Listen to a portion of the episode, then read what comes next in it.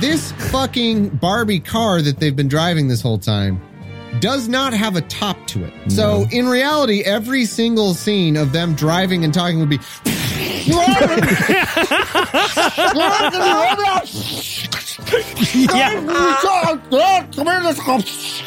Oh, there's a bug in my fuck. Ow! What? Oh, we just hit a bug. Ow! We're going 80. I said a bug. what? What? I need Yes. a hospital. There's bug. Oh. God awful movie. movie. Movie!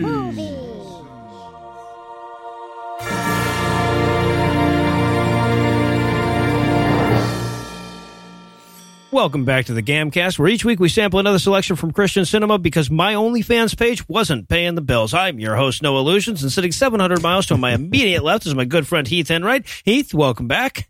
Thanks, Noah.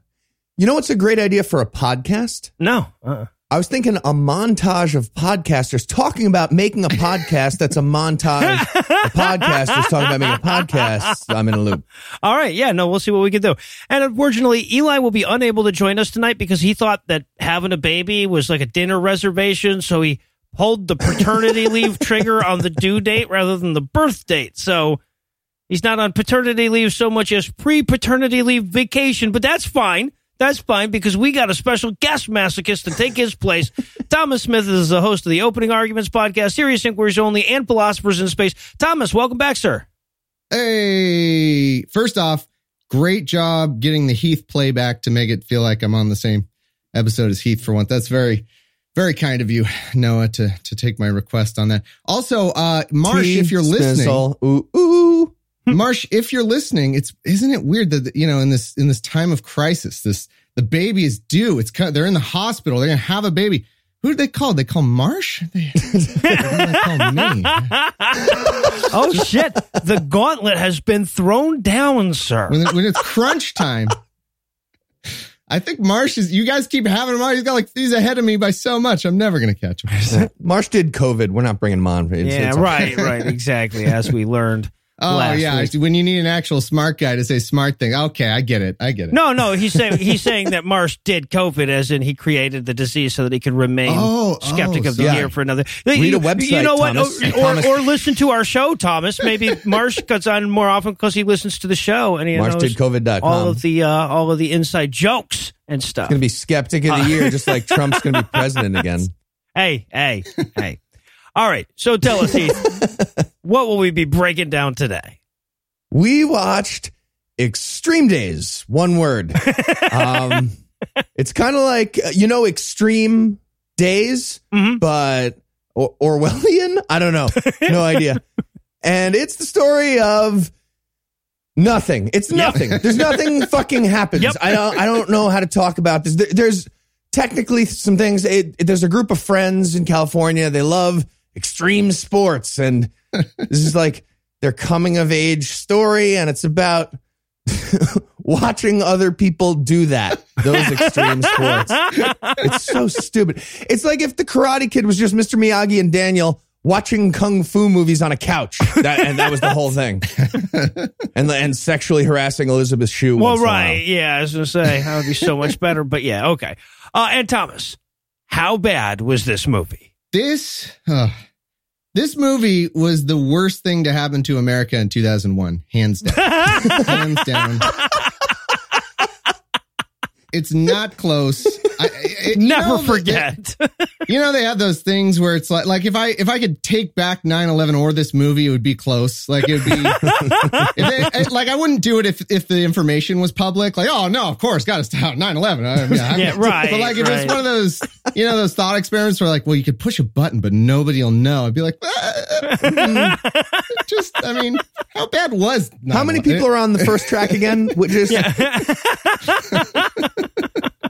Oh God, I hated this. You know, I thought nothing could be worse than the, you know, overt Christian piles of shit you guys make me watch. But this is worse somehow. Like it's it's it's because it's in the uncanny valley.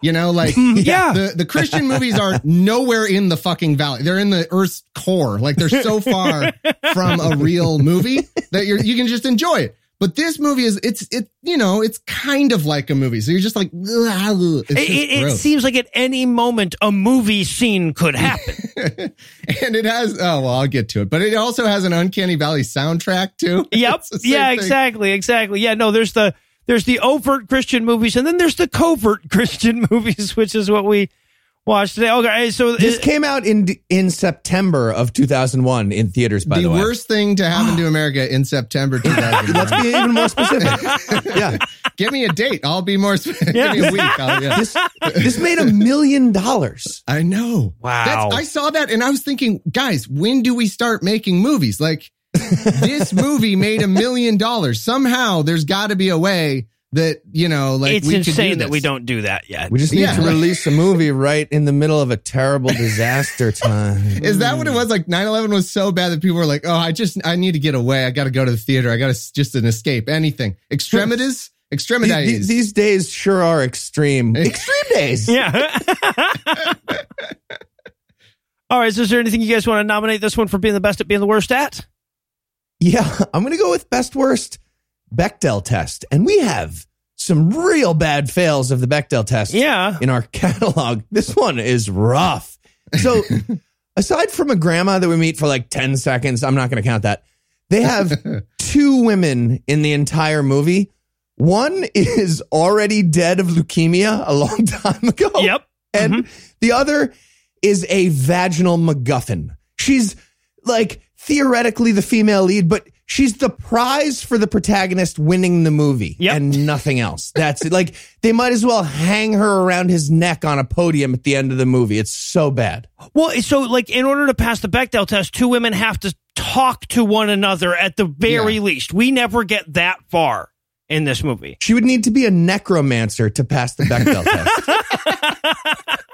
Uh, do you think there's a necromancer version of the Bechdel test? Like the female feminist necromancer movement is like, we don't get the credit we deserve. it's always men necromancing. So I was going to go with best worst obligatory relationship conflict. right. Because late in this movie, the movie realizes, oh, fuck, man, we're almost out of movie. There needs to be a conflict to resolve in the final minutes of the film. So these two characters that are falling in love have to have a conflict. We don't.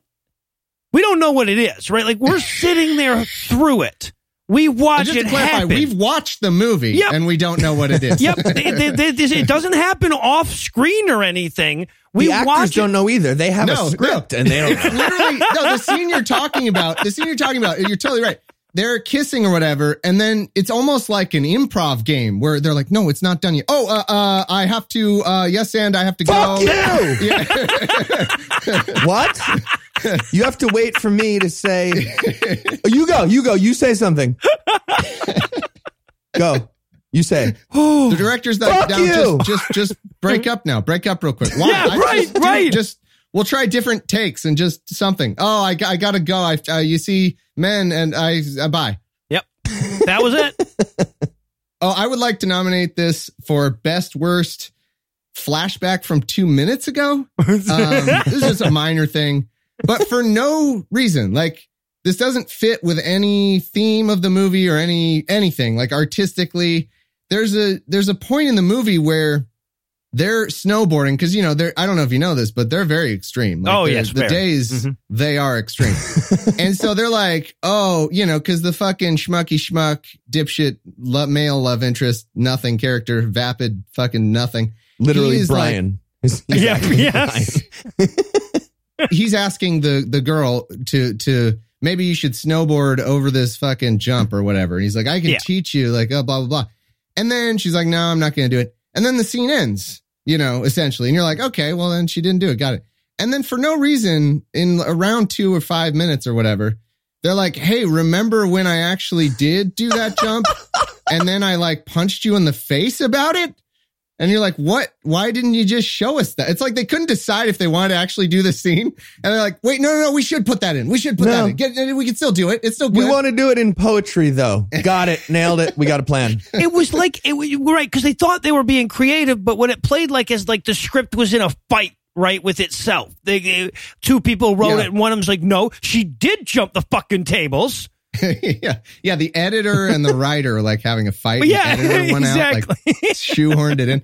I would say I want to do a meta best worst, which is best worst. You guys doing the headings for the notes because like normally, you know, there's a heading of like, okay, this is this scene, and here's where the notes go. But in this one, because there's nothing happens in this movie. It's like, and now a skateboarding montage. And then I'm like, okay, I have no notes about, I'm not a, I'm not fucking Tony Hawk. I don't, oh, the technique on that. Look at that kickflip. varial, right. stupid. Yeah, what am I gonna what am I gonna say? Wow, who about- does that? So then the skateboarding montage ends, and then you have another heading like I need to do more notes. At. I'm like, I, I have nothing. I don't know what you guys got a little ambitious with that. There could have been like four headings.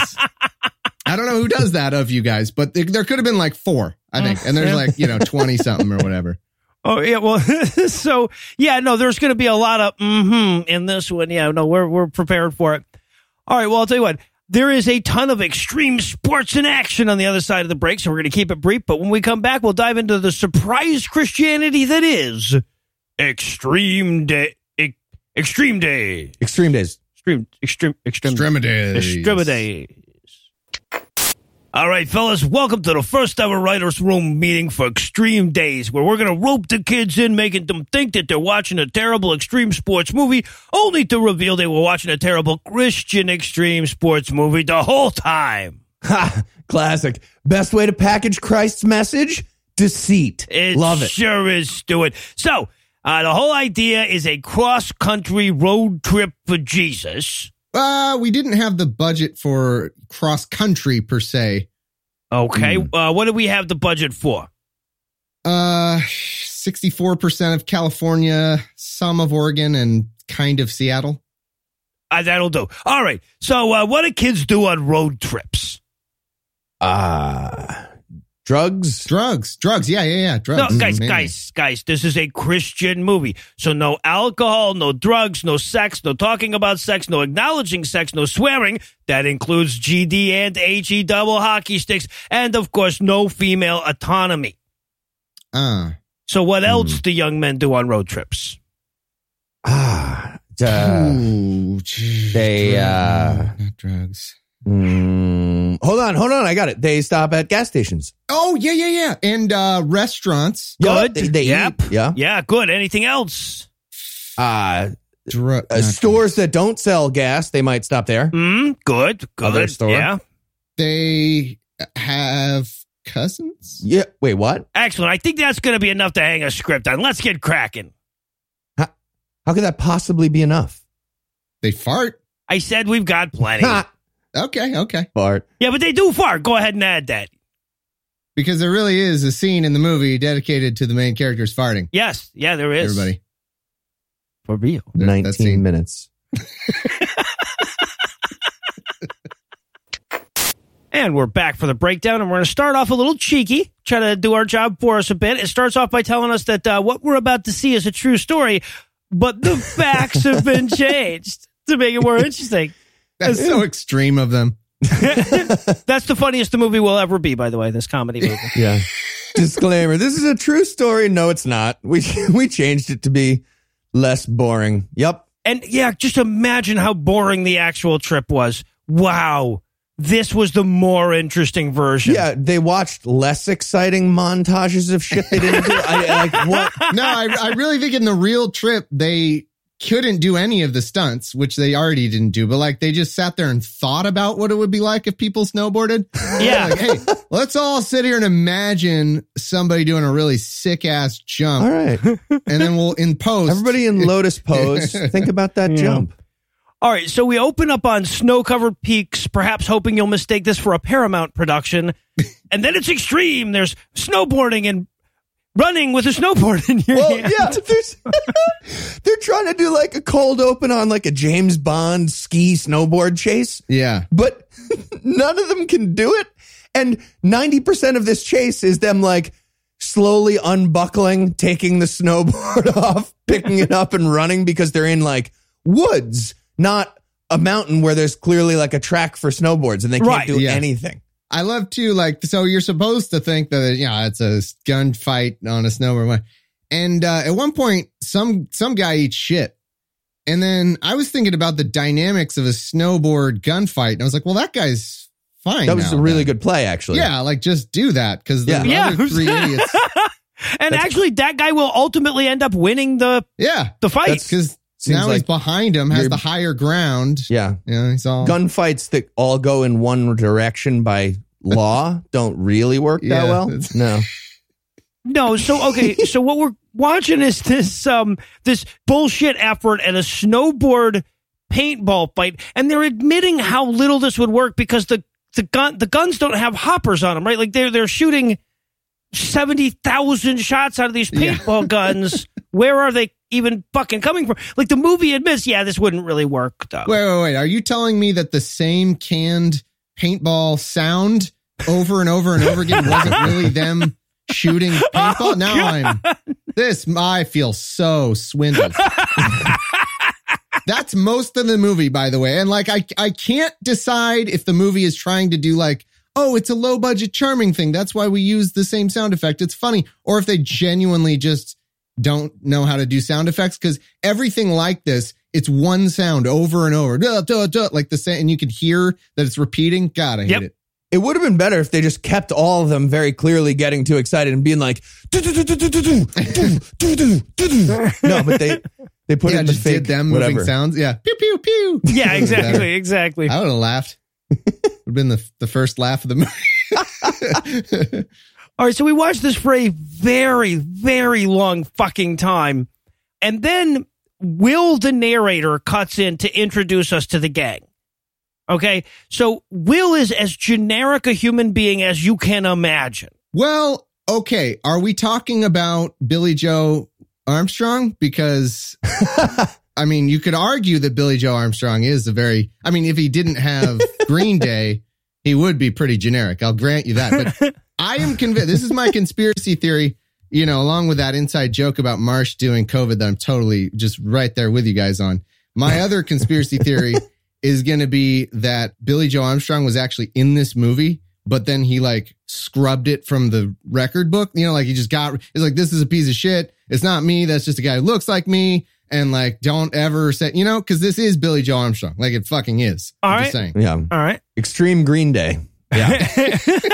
and also, one of the other guys is fucking Rufio. Rufio is in this. Rufio yes. reveal. Yep. And I was like, and I did that thing that I always do whenever it's any sort of non-white person that I think I recognize. I'm like, that's Rufio. And then I go, oh, is it? But should I make sure I'm not? I always doubt, even though I know it's Rufio. I'm like, I'm, but I'm a racist. I'm gonna say something stupid. I'm gonna say that you know, like Sam Jackson was Morpheus or something. Like I'm gonna blow it, you know. And, and so I, I went and checked. I was like, I gotta make sure this is Rufio because I don't know if I got on a limb. And yes, it's Rufio. And you know what I also saw, and I I can't. Uh, if you're driving right now, stop your car, get in a safe position. This movie has a higher Rotten Tomato score than Hook. What? Yes. People, for some reason, really did not like the movie Hook. Critics. yeah, I can't imagine why. Look, it's bad. It's not a fine cinema, but No, it's not worse no, than this it's not. fucking movie. No, it Come on. not It's 28% on Rotten Tomatoes. This movie has 43%. Oh, Even wow. the audience score. The audience score in this movie, well, I mean, that's a bunch of Christians, I guess, but it's 90%, and the Hook audience score is 76%. Yeah, but so like, but I read the reviews of this movie. This movie, it was just like, and there was no swearing at all. It was just Yeah. fantastic. Nine stars.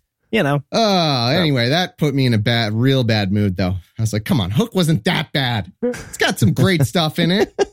Bangarang, come on. So Cor yeah, so we've got just yeah, we've got a snowball. generic Will. We have Corey slash that's Corey, that's uh, Rufio, the ever so slightly ethnic guy that they have in their gang, and then Brian, the ladies' man, Yeah. and Matt, who is the stoner character, but since this movie doesn't have drugs in it, he's just a California e guy. Yeah, that's a good point. He's supposed to be on drugs, but since they can't do that option, he's just a fucking insane person. Like, Yeah. he just everything he does makes no sense. I have to confess something though. I unironically love this guy. I can't help it. Like there's something about this fucking there's something about this John Lennon lookalike weirdo. Like he's so fucking weird and committed to this nothing dumbass movie that I just I couldn't help it. He won me over. All right. So He's an you extreme actor. He acted hard. go. he did. He tried so hard. All right, so then we get a title screen that might as well just sit backwards in a chair and sneak the word damn into the conversation, you know, extreme days. And- that leads us into this incredibly long backstory, useless home movie shit. Oh, it was like uh, the Wonder Years, but from like late '80s, early '90s. It was rough. And if nothing interesting ever happened to Kevin, right? Yeah. We also learn here, just out of nowhere, they're like, also, apropos nothing, my sister died of leukemia when she was like 12. Give you a second if you're playing Christian movie bingo. I think this counts. you can mark it off. So Yeah. stupid. to give you an idea of the joke writing of this film, the dad would have been a good salesman if he just weren't so bad at it. I think is the the line. Yeah, yeah. And I can't even tell if they meant for that to be a joke or if that's just how I know. bad the writing is. yeah. Right? and so they have to like they have to show that dad's a bad salesman. So like here's how he's a bad salesman. He doesn't understand that if you hold things upside down, they fall out. yeah. What? He's in the middle of an infomercial just being like, there must be a better way to do Yeah, Oh, right. I dropped the entire vacuum on your foot. It's broken. say, yeah, like vacuum someone's head off and then has to bury him and stuff. Like That you is- don't need to be that bad at being assailed. Like just show the door slamming in his face. There you go. Like, what, that's Or already- that's show good nothing. None of this. Don't show Especially this since scene. none Doesn't of matter. this ever fucking matters. you know, this all builds to like eight minutes. Like we had a dead sister and dad wasn't a very good salesman. Leads to we lived in a house. Yeah. Right? That's the- that's what we're setting up here as well. How did you guys wind up living in a house? Well, let me tell you. Yeah, we'll go ahead and assume you live in a house unless you tell us otherwise. We don't need. Unless you tell us going to be otherwise. Wait, well, hold on, hold on. Before you start this road trip, Wait you a guys, minute. how are you living in a house? I don't understand Let's, that. let's Go get back. an establishing shot on a lumber yard, and then we'll go from there. Wait, you have clothing and you eat food? No. yeah, I- right, show me right. It. Why show me do it. you I don't believe eat it. Food and so and then like as we're going through this long, you know, when I was a kid back when we got a house thing, we now we meet all of those friends again that we've already met. I know. Oh, and, and also of course we meet Corey's rich grandpa, right? Grandpa G. Yeah. That'll be important, guys. Well, do we know he's rich? Then yeah. Anyway, whatever. Yeah, he's a he's a cool grandpa character, and then he uh, disappears and doesn't matter. That's Yeah. This Yeah. movie sucks. And at this point in the film, I was thinking to myself, like, how many kids is Eli having? It's just, I mean, it's just one big. Like, I I want to back out of this. Like, I'm right, finding a way- right. You yeah, know, like even the first one. eh, it's not even do you really need me to watch it? Like, how important is this event in your life? I don't know. I started bargaining with myself. Oh God, this is so rough. And it's it's this is in 2001 they made this. Yeah. So they're so very clearly excited to be like Christian jackass. Yeah. So yeah. the whole thing is there's that's what we're seeing in the end of this home video is like look at us do uh well we couldn't quite do jackass or say jackass because we're afraid of that word and it's copyright Mhm. but we had a very small ramp into a baby pool that's the same as jackass Yeah. right We're monkeying around. We're a bunch of bunch of rascals. a bunch of burros is that that sounds weird Yeah, and it's and Christian culture is always a good five to ten years behind where uh, things actually are. So this movie is solidly like 1995. You know, yeah. like and it's it's got all the generic rock. As I was saying with the the soundtrack, when you look for this movie. It really harps on the soundtrack. The covers like with the hit soundtrack. Get it for the. They figured like this is the only way we're gonna sell is this hit fucking soundtrack. And then you check out the soundtrack and it's everything is a slight knockoff of some 90s like punk rocky sound because it's all Christian bands that Yep. do like an impression of God. It, and it's so frustrating because the whole movie, I'm like, am I feeling nostalgic or it's like a knockoff nostalgia? Like, oh, Yeah, is- right. That yes, knockoff nostalgia is exactly the feeling I got through this Yeah. entire I film. feel it is like a parallel reality that was in the 90s or something. It's weird. i don't remember three quarters charmed kind of life was that a yeah. is that a thing All right, so yeah, so then we get this little montage of all of these fucking balding 18 year olds. They want to go on a road trip after graduation, right? They're all in their fucking 30s. And again, because this movie just doesn't have a movie's worth of shit to do, we have to watch them all. We have a little them getting jobs to save up money for the road trip this movie will eventually be about montage. Yeah. But mostly just to get some racism in there casually, I think was all I got. From Oh this. yeah, because of Matt's job, the his cultural appropriation job. Yeah. He, one of them works at like ethnic slur falafel and he wears a turban.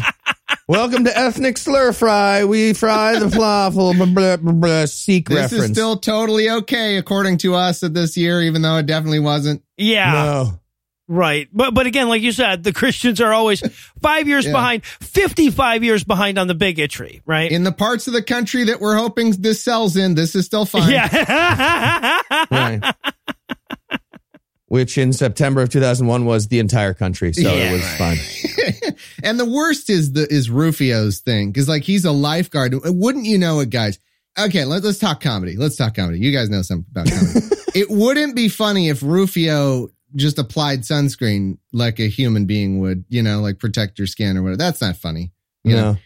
he's got to put it all in a solid white, like paint, like it's paint, like house paint on his nose, just his, nose. Because that's what you would do. It's because that's his fucking like. comedy. I just I fell over laughing. It's on his nose. Oh, and he then he- rub it in. He- like he humorously abused children afterwards. It was great. It was like comedy was so well, good. and that, uh, when, during the abusing children montage, they very, very distinctly, and I bet you this was not intentional. It's just they don't fucking know anything. They used a baby crying for a eight year old crying, and as a dad, I was like, "That's not the that doesn't fucking match. That's not the sound that thing makes. Come on." That was non diegetic crying right there. Stupid movie. Dumb. Learn your years. Okay, so they've all got their money saved up. We see all of them doing their jobs, and they've all got their money saved up. And we have this scene where they have to browbeat Matt the stoner into quitting his cultural appropriation job, Yeah. which is insane, right? Like this guy who's fresh out of fucking high school has a managerial position that has medical and dental benefits, and his friends are browbeating him out of into quitting it so that they can go fuck around in Mexico for a week. Fuck you guys. Yeah, and specifically, they have medical, dental, and a full HMO. I'm like, no, that's What? not, that's not how, that, how that works. The, the HMO would be the medical. Yeah, that's- never mind. It's It's fine. It's the, that's the M. Idiot. That's, those letters stand for things, right? But but they're like, but dude, do you really want to do this for the rest of your life? And they they try humor again. Buckle up for comedy, Noah. Oh my god! So they do this doodly do where he imagines himself as a as a old man doing the fast food job, and the way that they present this, the comedy that they go with is the exact same thing we just saw him doing, only with a beard. And then he's going to pretend to be crazy or something. I don't know. This guy still love him. I love him. I can't help it. It's so dumb. I'm old now. I can really lean into these ethnic slurs. I feel like you're allowed to at this point, right? So yeah, so then he's like, "No, I guess I will quit after that doodly do. I guess I, I should quit without notice this job." Okay. Just start your fucking movie. I hate this so much. I was furious, and I that Yeah. that kept popping to my head for the next fifty minutes Yeah. before they start their No, fucking no, movie. hold on, Heath. We can't start the movie. You know why? Because we got some more comedy. We have some packing to do, sir. Yeah. And but the guy is trying to put a full fucking costume shop from community theater into a, a you know, in a suitcase and he can't fit it. It's so funny. They're like, what would be the point of trying to close that? It's obvious it won't hold. You can't put pickled eggs in there. Yeah, and like these guys wear more than one stupid fucking outfit. Like they all they don't wear those clothes. It's God, Yeah. Hate it. They are not efficient packers at all. That is No. true. So I've got, I have to point this out too, because there's this moment where like we see them like they're packing and they're getting everything ready for this big road trip. And at one point, one of them smashes his fucking piggy bank, starts counting up money. They have photocopies of money. Yep. They could, could they not get the rights to money? Did money not want to be in their film? Somebody clearly kept stealing the like eight dollars in change and one dollar bills from the like prop room. Guys, we're making we need this is not your money. That we need this for the ah. I wanted a Twix. It's like, motherfucker, you ain't paid me for too long. This is my money.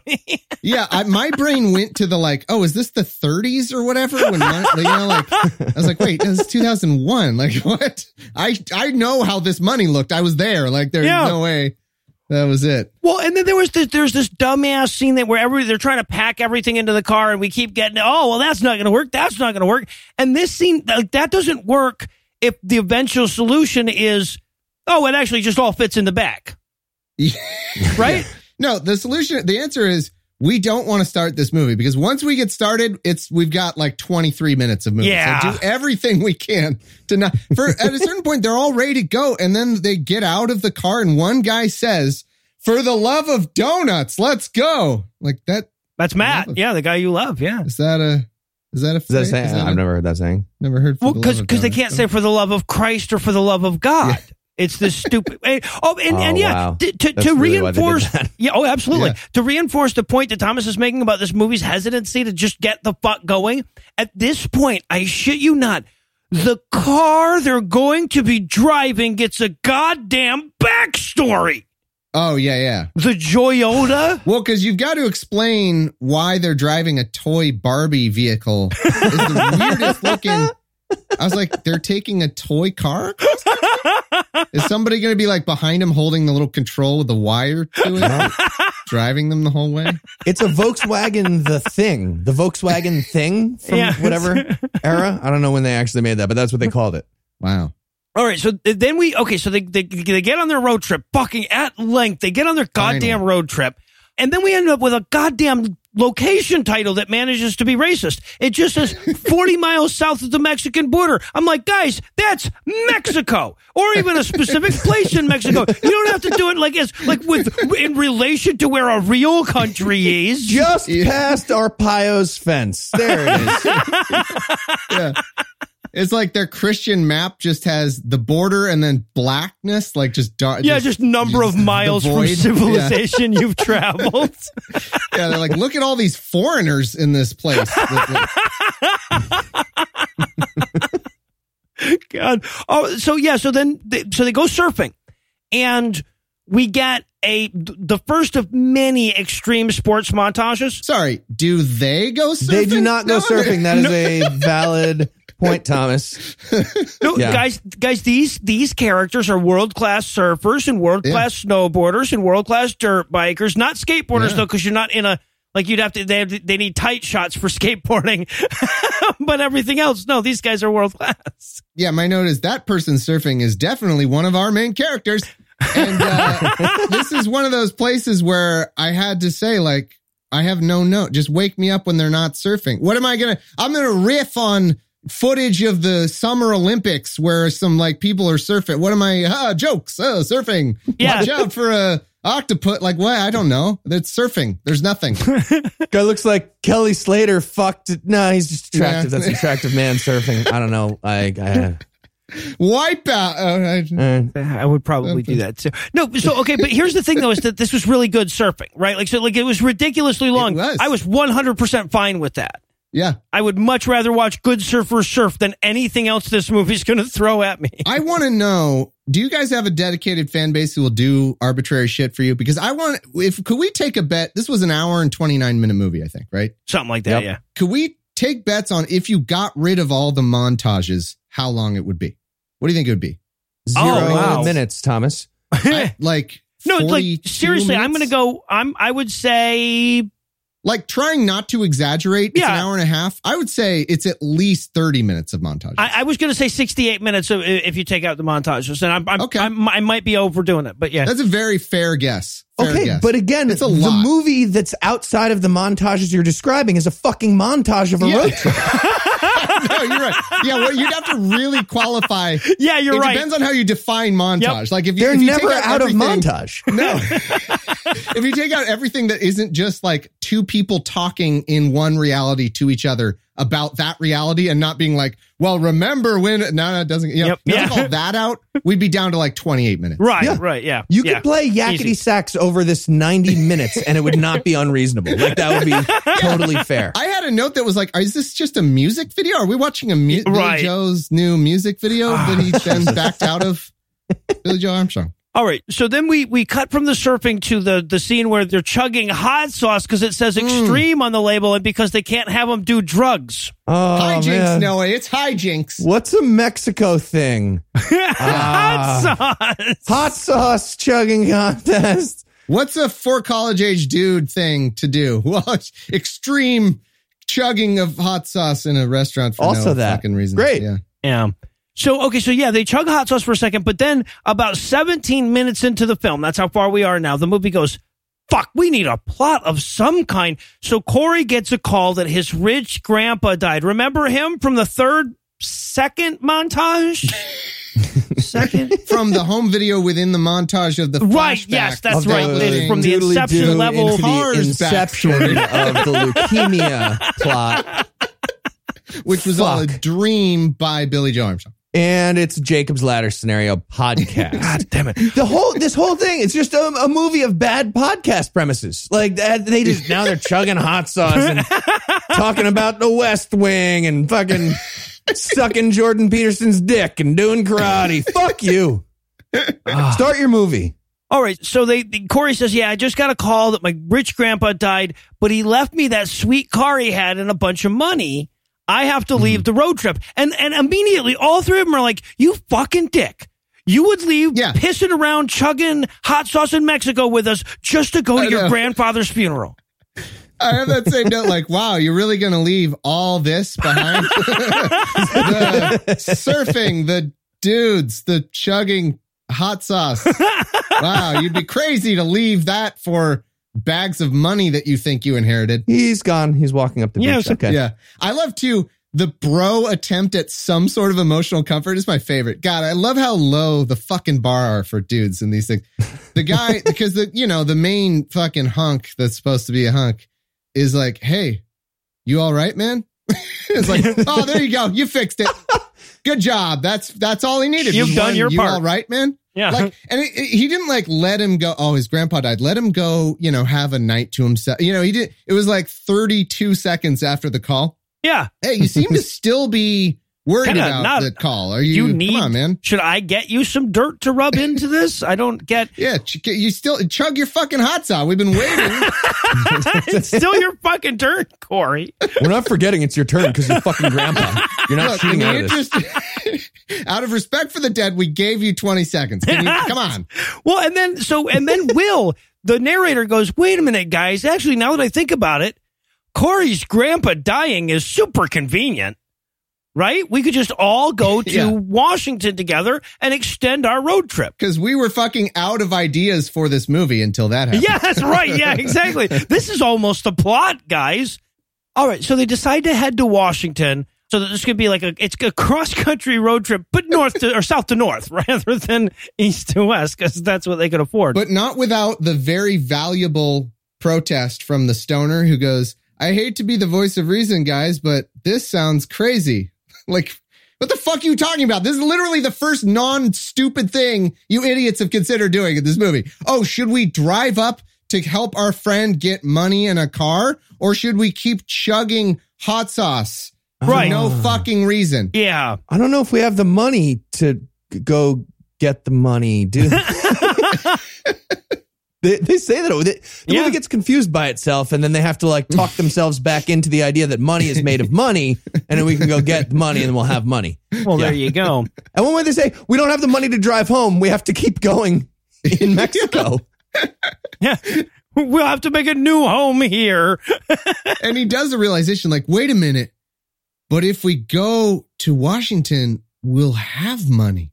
Whoa. And then they go. It's Yeah. like, wow, that was a conflict that I really was invested in whether or not you would figure it out. Right. So they we have a little montage of them driving for a minute. And then we get the scene where they check into the crappy hotel, but oh shit, there's just the one bed. Yeah. Th- We also get our first God reference here. Oh yeah, uh-huh.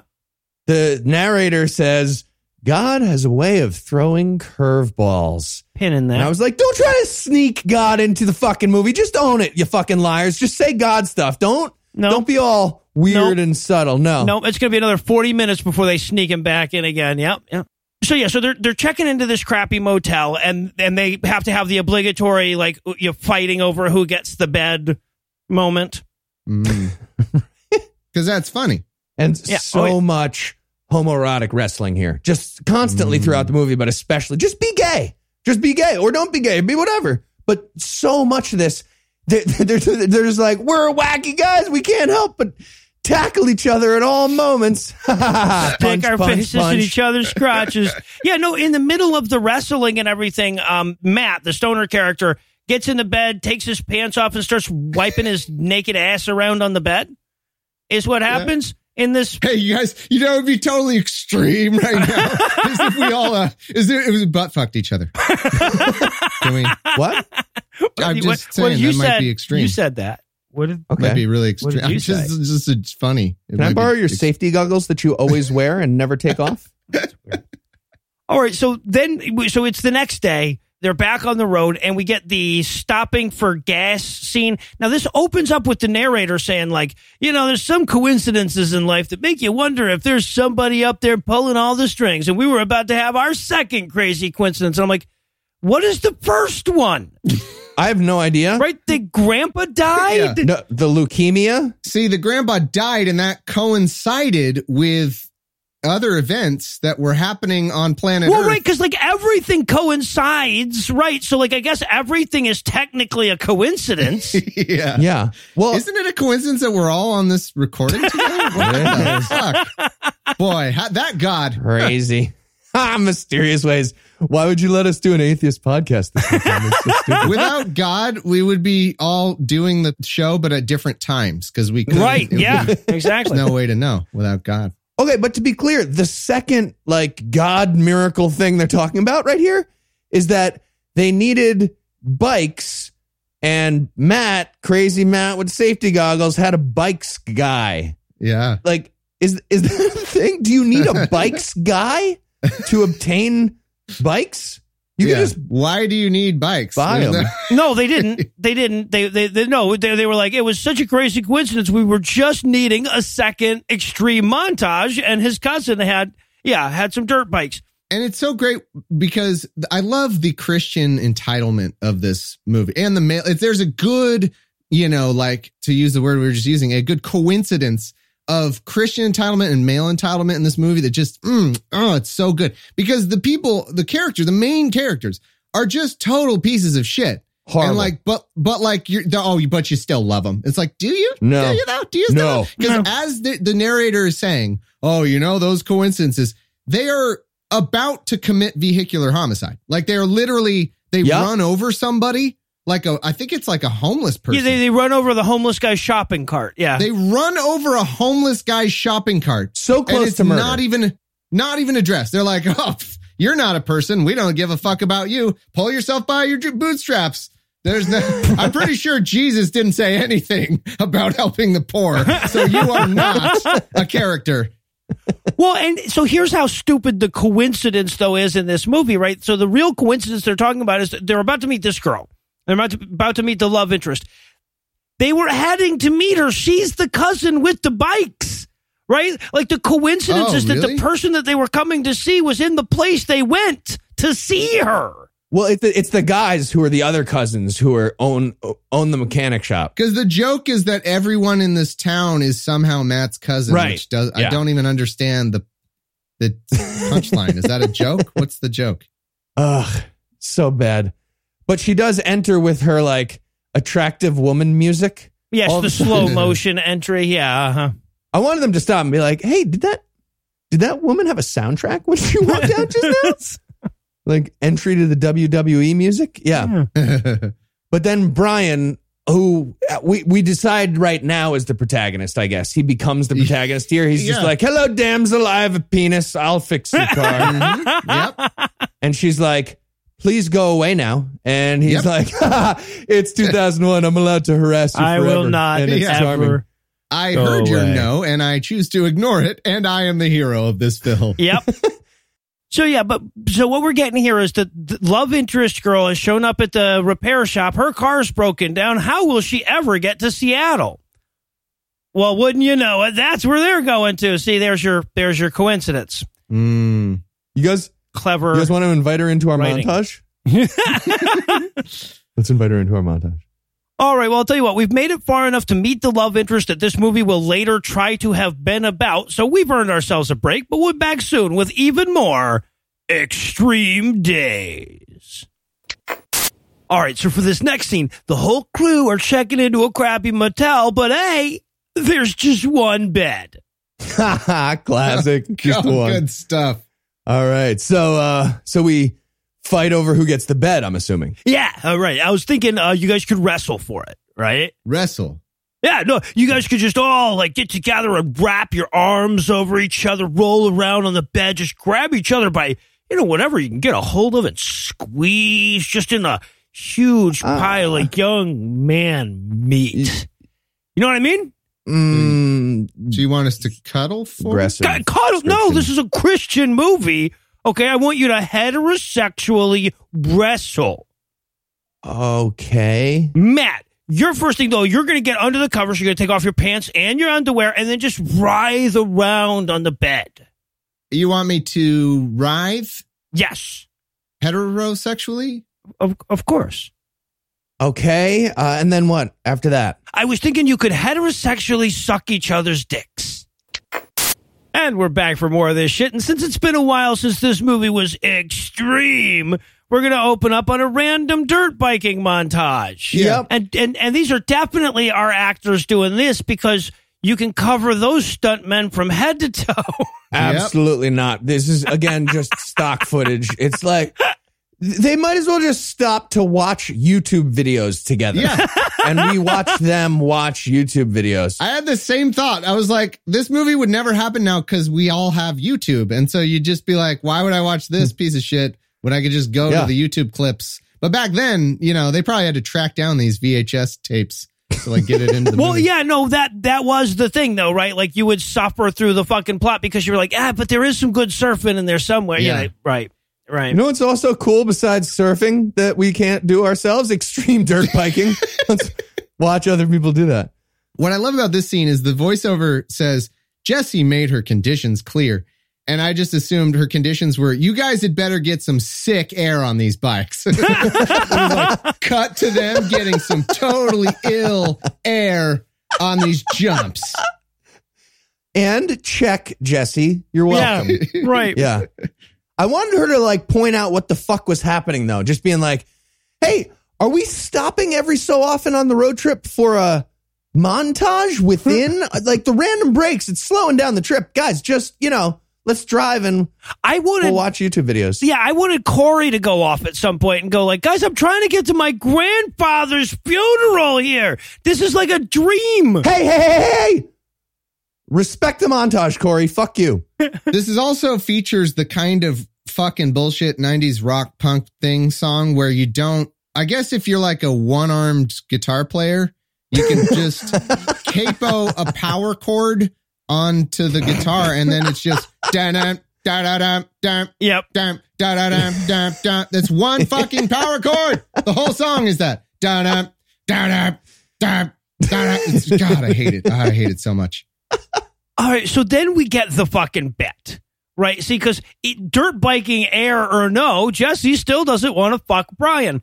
So now Corey is going to make a bet. Now, in a normal goddamn movie, this would be a hundred dollar bet that she wouldn't fuck him during the road trip, right? But they can say fuck or reference the idea of fucking or acknowledge that other people once referenced the idea of fucking. So they end up with this convoluted shit where Corey bets him a hundred dollars, bets Brian, the, the ladies man, a hundred dollars that she won't quote do something she's never done before that he wants her to do that scares her. I bet you can't coerce this woman into doing something non-consensual. Not sex is what I mean, but no, something terrible. What the fuck? That's the bet. Now, the, uh, much of this movie is going to revolve around them forgetting and then remembering about that that this bet is a thing, right? So, okay. After that, they stop for food, and Brian just turns to Jesse and says, Hey, you know, apropos of nothing, are you scared of anything I could coerce you into doing? And she's like, please stop talking to me. Don't address me directly at all. I would like you to not talk to And me. then he starts, he takes that as a bidding war. Yep. Oh, no, you don't want to talk? $10. Do I hear 15? talk to me for $15. Try twenty dollars. Try twenty. It's like this is your main character, and she even says, "quote." You don't really understand what the word no means, do you? And Yep. the movie's like, "Ha, lovable that guy. yes. Awful. Yeah. And yeah, we establish here, first of all, we establish that she's going to Yale, but don't worry, she's paying her own way to Yale in 2001. And also, we established that she's terrified to sing in public. So if he could convince mm. her to sing in public, that would win him the bet. Yep. So that's when the bidding war starts. He's like, okay, I'll give you $10 to sing in public, $15, $25, $50, $99.93, right? I'm like, hey, man, why don't you just give her a fucking leash and some cymbals? God. But she manages to turn this around on him. She says, I'll tell you what, I'll make a bet with you. Loser has to sing in public. And I'm like, oh, good. We're inceptioning the bets now. And this is where they play their Yeah. rousing game of whack me in the head with a mouth spoon. I hate this so much. I hate this so much. Every single part of this I hate. So here's the thing. This is fine if they do it once. The problem is, is that they keep doing this goddamn joke so long after the punchline Yep. that like you go and get a fucking drink and a sandwich. Oh, if you took out montages plus this stupid fucking diner scene, we're down to 12 minutes of remaining movie. All right, so here's the bit. So she says, here's the game. It's called spoons. You try to whack me in the head as hard as you can with a spoon in your mouth.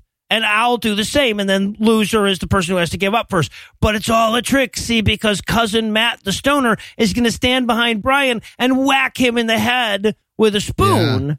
Get it? And you think, oh, is he going to figure it out? No, he's not going to figure it out. And furthermore, it will somehow not be a turnoff for her that he's a fucking idiot who never figured out this game. and like, he's still, the end of the movie, he could still be like, all right, one more, one more shot at your head. I want to hit you in the head, spoon one more time. Ah, lovable that guy. So. I don't remember his fucking name. Who cares? They're all the same fucking schmuck. And again, like, you know, look, if they did it once and then tee hee hee and later referenced, man, you know, if, and he said later, like, yeah, my head still hurts, never figured out 11 times in how you were getting such a hard, you know, then maybe that's fine. Okay. You, you did your joke right. But they just keep going with it Yeah. over and over. And you're like, yes, Matt gonna hit him in the fucking head. Well, of course he's, we, Yeah. we've seen this already. And then the whole diner is interested in this stupid fucking thing. The- they stop. Oh, we don't all have lives of our own. Nope. We definitely care about what these fucking idiot college Christians are doing because it's so wacky. It's extreme. We, we're drawn to extreme things. What can we say? The whole town comes in. Hey, did you hear there's some Yeah, there's people? spoon whacking going Spoon on down at. Cadillac Spoons, Jack. spoons, spoons, spoons, spoons, spoons. The mayor comes in. I hear you're playing a game of spoons. Uh, I hereby declare that you mayor of the t- yeah. They give the key to the city. Yeah, it's like come on. Nobody would care about this. So finally, like it, he he gives up and he has to sing, and then they all go to leave, and he turns to to Will to the narrator, right, and he says, "Man, Jesse sure is awesome. She reminds me of dead leukemia sister. Remember that had a purpose." Dead leukemia sister from the beginning nailed it. Yeah, what I look for in a woman is for them to remind me of my sister. That's Yeah. what I want. Really want that. All right, so now we're going to move to, on to uh, San Francisco. We're going to watch them tourist about on the Golden Gate Bridge just long enough for us to all write in our notes, oh my God, I'm watching someone else's home movies. Oh no, see, I have the best possible thing this movie could do right now would be to cut straight into the Full House intro right now. You're on the bridge, just fucking abandon whatever you were doing and just go into that. Doom, doom. Yeah.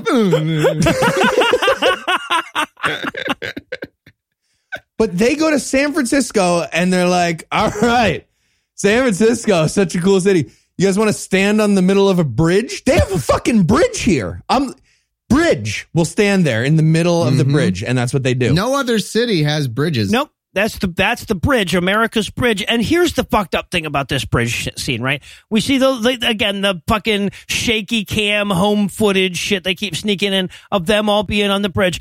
And then we get this helicopter shot, right? They didn't have fucking drones to do this back then. They were using a Yeah. goddamn helicopter where we pan away from them out into the bay and everything. And I'm like, my fucking god, a helicopter was involved in making this piece of shit movie.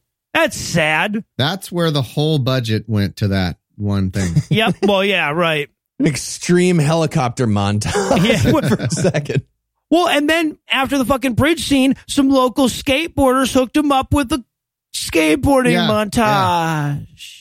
Wow, all their legs are really good at skateboarding. Definitely look at all the main characters' legs.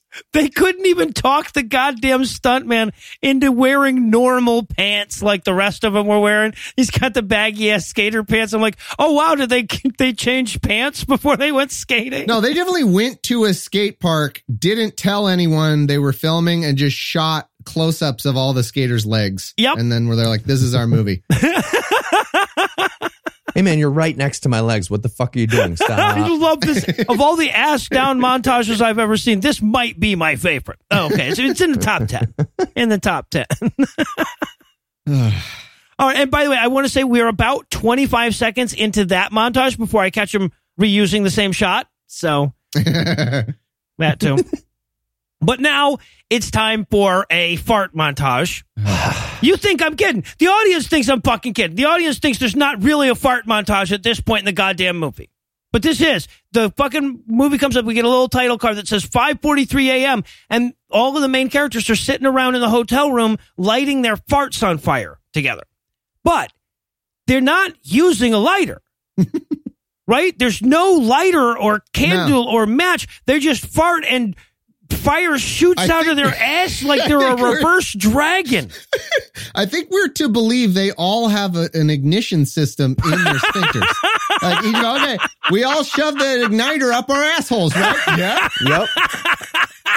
Start the montage. Yep. We all did that just now for today only. Correct. That's why I did it just now. Hey, hey, I noticed you didn't go into the bathroom to to install your. I is, I did it when you weren't looking just a second ago. really? Well, you guys I were in the didn't bathroom. see I your notes inserted come down. my ass It's, um, splint. Jeez. Yep. Because mine involved a lot of work. I had to squat. I, had, I didn't see you do any of that. Weird. Also, by the way, Rufio is a firebender from The Last Airbender, so maybe that's the tie-in to that universe. Oh, there you go. And then, of course, this is all set up. We watched this happen for like 11 goddamn minutes. This goes on Ugh. forever. They were just really proud of having set up this. I guess. The fire, however, whatever fucking thing they did. They're so proud of it. They're like, do we need just one? No, No. one fart. No, we need 40 of them. Just fucking four, just forever. Oh, there's got to be at least 20 goddamn farts here. Yeah. And of course, the punchline to this scene is as they're sitting around, asses in the air, doing the fire farts, Jesse comes in and catches them. And that's very embarrassing. And I'm like, how the hell does she have a. Why, why would they give her a key to their hotel room if they were going to be lighting farts? Yeah. Plus, they don't do anything with that. Like she comes in and she's like, "Hey, where she? I, what does she say? I, I don't know." She asked him. I checked something. you out of the hotel room. Oh yeah, I was, um, and then she just leaves. Yep. and they're Maybe like, they thought that was going to be positive. Like she walks in and is like, "Oh, you guys, you guys farted? Oh, did you lean into the farting? No, I'm sorry. No, no, no, never mind. Never mind. We're, we're going to pack it up. It's cool. Oh, you guys have ass flints too? Yeah, right. So, and now it's time for an extreme grocery shopping montage. what the fuck? And okay, so first of all, they, here's the great thing about this: they had permission to knock over one display.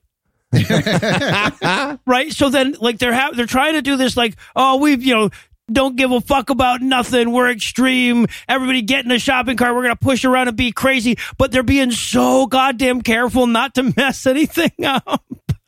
yeah, They're taking stuff from the back, the back of the shelves, keeping it all organized, Yeah. and then they finally knock over one thing. Yeah. and this you talked earlier about like someone having a soundtrack.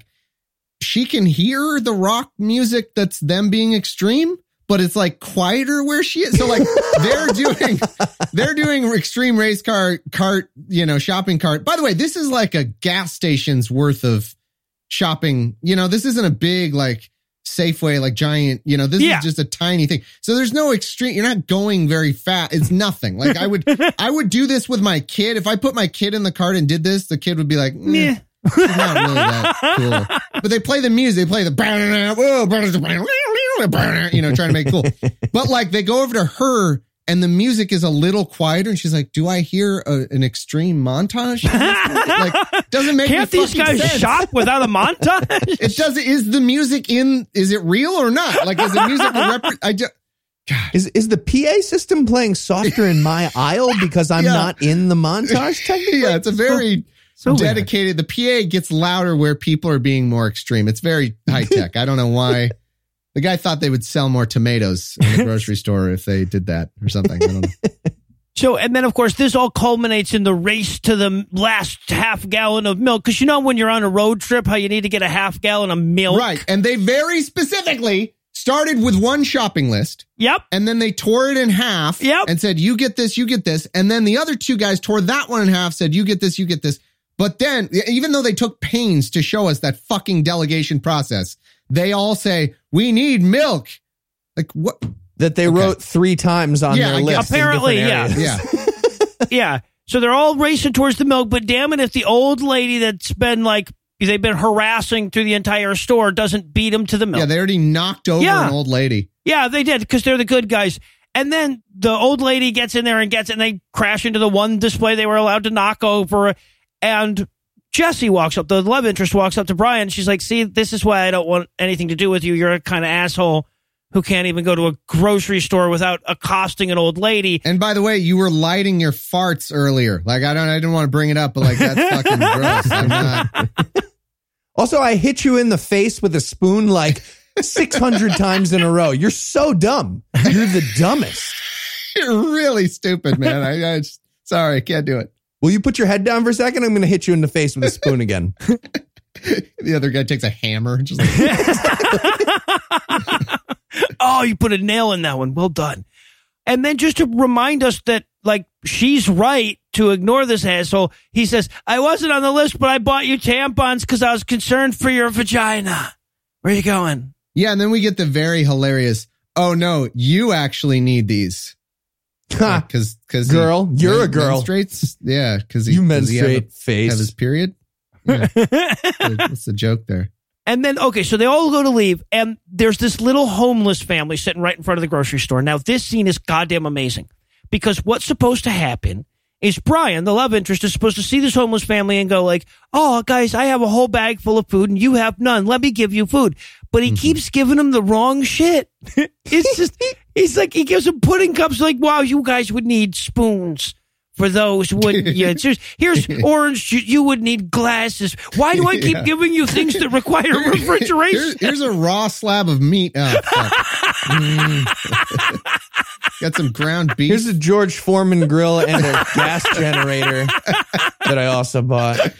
Yeah. Oh, here's the. Uh, I'll get you a gallon of gas in a second. I'm gonna come No, back. but here's here's what I love about this scene because the whole point of it obviously is oh he actually has a heart of gold. You see this lovable guy and uh, the girl, you know, is, is supposed to notice. He's not trying to do it for her to know, but he but she notices.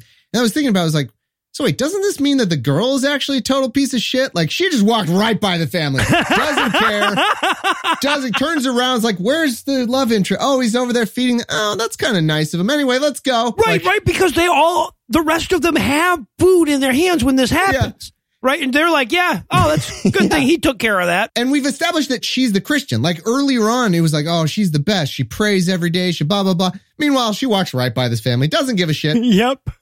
Oh.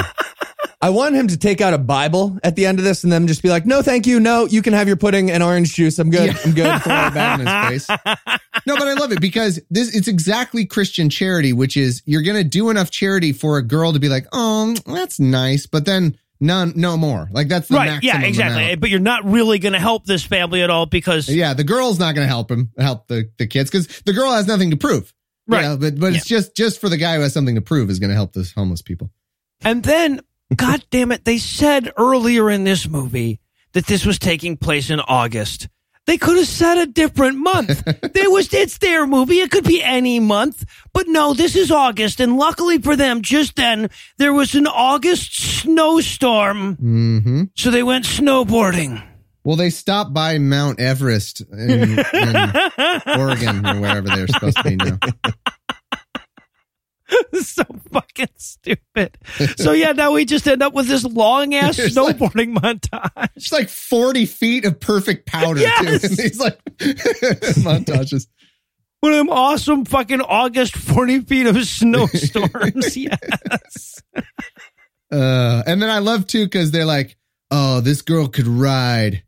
We couldn't find any footage of it or anything, but rest assured, but trust you can us, imagine. trust us, there was a female who could snowboard. yeah, the, the the unsaid part of the narration was like, "Well, you, here, take a look at these stuntmen and see and imagine what she would look like in their place doing the same thing because she could ride." Well, and then of course, like this all wraps up, and one of them comes up to her and says, uh, "Brian comes up and says, how, what man, you're really good. Where'd you learn to snowboard?" And she goes, "Men, penises. I learned from men." Men who had a different camera and now we have a new camera just now. It's fine. Yeah. And my chemical romance is there a lot Yeah. also. And then so and, and Brian walks up to her and says, "Huh? Hey, would you like to do a super scary thing you don't want to do with me?" And he looks over at Corey like, "Eh, eh, eh." Just kind of- But Apropos of nothing. Yeah. no, it doesn't. It she doesn't do it. Well, this is the part that fucking Well, that or she does do it. yes. This is my two minute flashback. Yeah, right. Because that's where the scene ends. But we're going to go back to that scene in a minute. Because wouldn't you know it? Just that fucking night, there happened to be a live performance by Rage in favor of the Machine. Yeah. Matt had another cousin. This is like his eighth cousin that we this meet. fucking cousin ex machina shit is wearing Yeah, thin, guys. Yeah. but it's such a, a great bit, though. I laugh every time. God His damn it. Cousins. It's I hate these people so much and they ramp it up so hard here. Cause Matt's cousin is in a rap rock band. Yeah. I hate the entire family. Like after the concert, we go hang out with Matt's other cousins, Guy Fieri and Ed fucking Hardy. Like it's everything I hate. They Yeah. work into this. pretty much.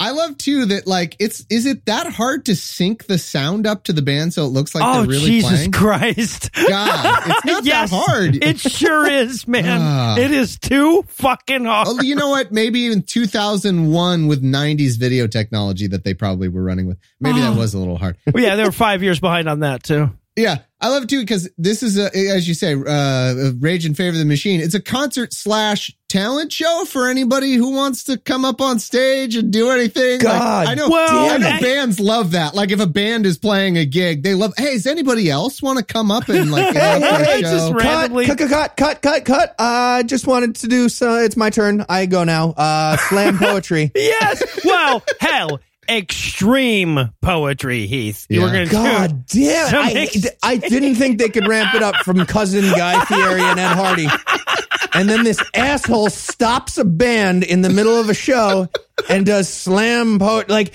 All right, he might as well tell me a story about people I don't know from his job, like for 25 minutes on the stage. I got so angry. Well, he's painting some modern art or something. yeah, the crowd doesn't know who he is. Like it just, I love it though because it really is. I, I truly believe this. It's a window into the entitlement of like Christian men in this country. Like if black people were making a movie, it would not have the like the the, the world revolves around these characters. Like these characters go to a place.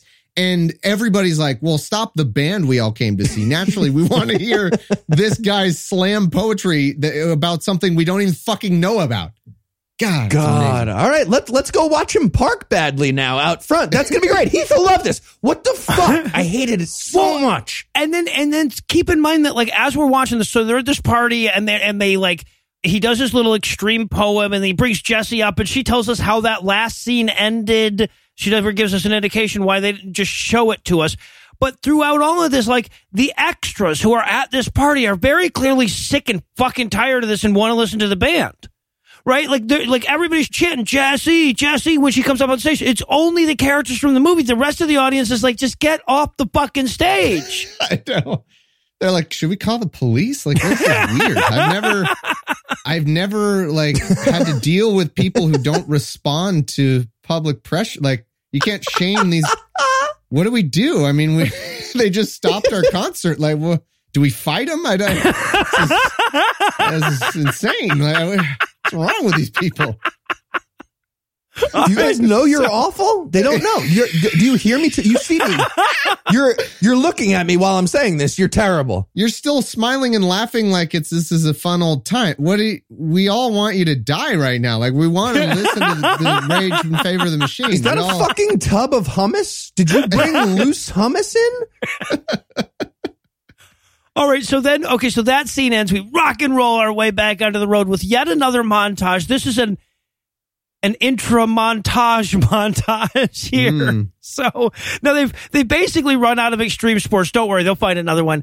So we have to have like a montage of not quite X Games material where they're like jumping off of rocks into water and climbing rocks. By the way, jumping into water not an excuse to see Jesse in a swimsuit in this fucking movie. Oh yeah, Right. That could have been like the one redeeming factor, but no. No, not in this goddamn movie. And I just wrote in my notes as they're doing this montage, I'm like, this is a weird trip to a funeral. The movie's just a map screen at this point, like a video game map screen, like Street Fighter Two, Yep. where you're just Yeah. flying from thing to thing.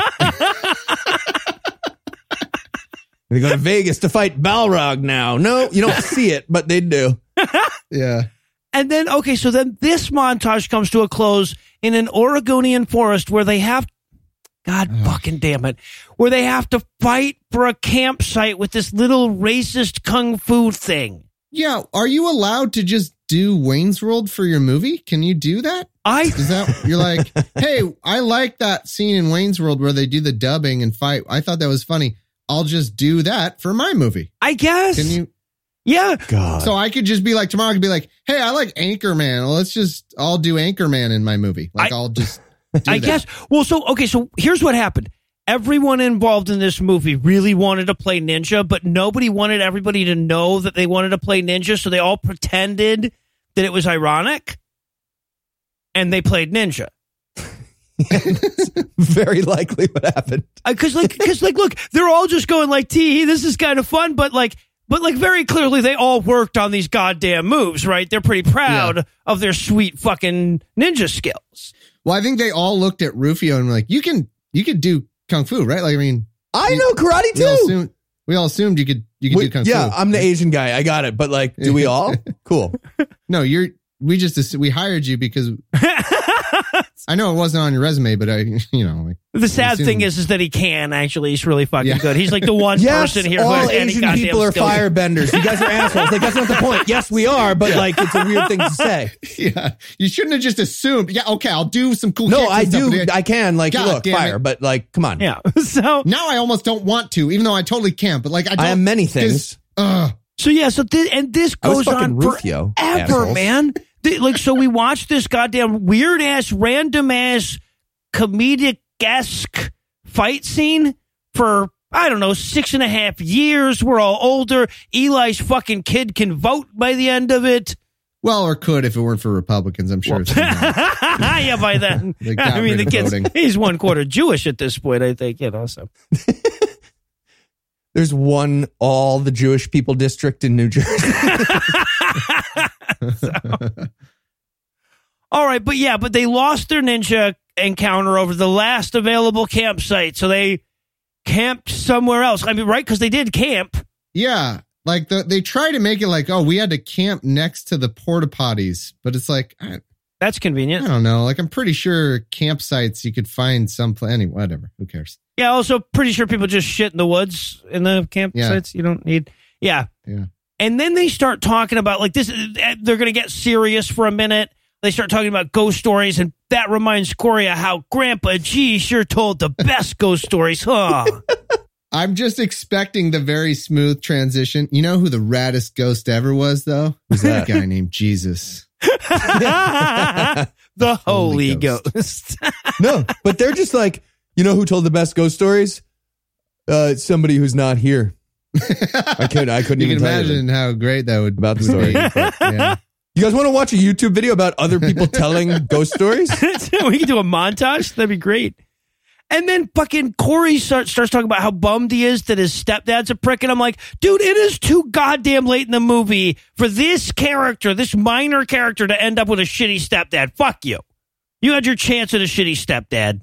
And then at one point, I, I don't know if it's Rufio. One of them's like, I don't know. How am I supposed to feel?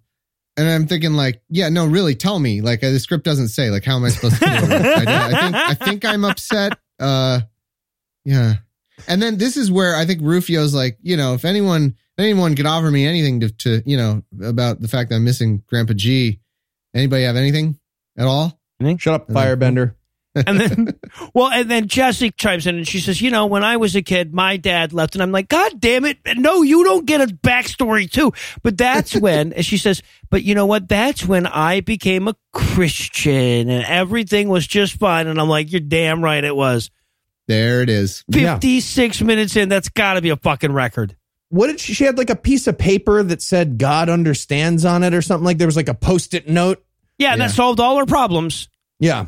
And Rufio's like, cool. God understands. Well, that guy killed my grandpa, is what I was talking about. Like three days ago, that guy killed my grandfather. So fuck your face. Yeah, is it's like a, a hitman leaving his mark or whatever. God takes out your grandpa and then it's like God understands what just happened. What Like, the fuck you, man. no, no, Yeah, he comprehends the murder he did. I don't see how that's helpful to me as a slogan. But the but Christians are really like that, where they're like, "Oh yeah, you know, I almost died, or my mom died, whatever." And then uh, Jesus said they understand, or something. You know, it'll be something like that, and you're like, "What? That works for you? How does that?" Yeah, right. Even if that was true, it wouldn't help, though, would it? Yeah, like I wish I had that, where they're like, "Oh yeah, I just left it all in God's hands." You know, it turns You out that just that? Mimsy were the Borogoves. Oh, okay. Well, yeah. What? All right. Well, yeah, there you go. Jingly keys. All right. Well, I'll tell you what. Things are getting pretty heated among the crew. Fucking Corey was really hostile to that effort to make him feel better with Jesus. So everybody needs a minute to calm down. That means we're going to take a quick break. But first, let me give Act Three the hard sell. Can the narrator exhibit a personality trait before it's too late? Will the gang be able to find a plot in time? Can we just watch some skateboarding again? Find out the answers to these questions and more when we return for the extreme conclusion of Extreme Days. Hey, Heath, uh, wh- where's Eli? Ah, yeah. How should I put this? So, are you familiar with the term dolce far niente? Oh, is that a legal term? Uh, no, it's Italian for the pleasure of doing nothing. Like the way it feels when you take off for paternity leave, but you still don't have a kid, so it's actually not paternity leave. Man, that, that sure is frustrating for the rest of us. Yeah, you're just on vacation. You know, I have a great secret for calming down when I'm frustrated in times like this. Some kind of deep breathing thing? Beer, actually. Okay, I feel better about this advice now. Yeah, and not just any beer, Noah. Italian beer. Peroni in particular. Peroni was born in Italy in 1963 with the goal of creating a beer that would embody Italian values like quality, craftsmanship, and style. And I love it alongside small bites like olives, nuts, bruschetta, or even a plate of fine meats and cheeses. Wow, that sounds great. Yeah, it is. Peroni blends the finest hops with two row spring planted barley and carefully imports it to the US. Carefully? Yep, it's in the copy. They said carefully, no idea. But I do know it has a refreshing taste and it's the ideal beer when you want to relax. Look for Peroni at your next happy hour or find it in cans and bottles at your local grocery store and follow them on Instagram at Peroni USA.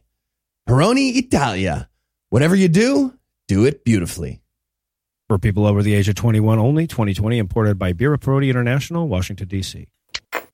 You know, Corey, when my father left me, I was burdened by the same sense of crushing loss that you feel about your grandpa now. And there was one very hmm. important piece of advice that helped me through. Would you like me to share it with you?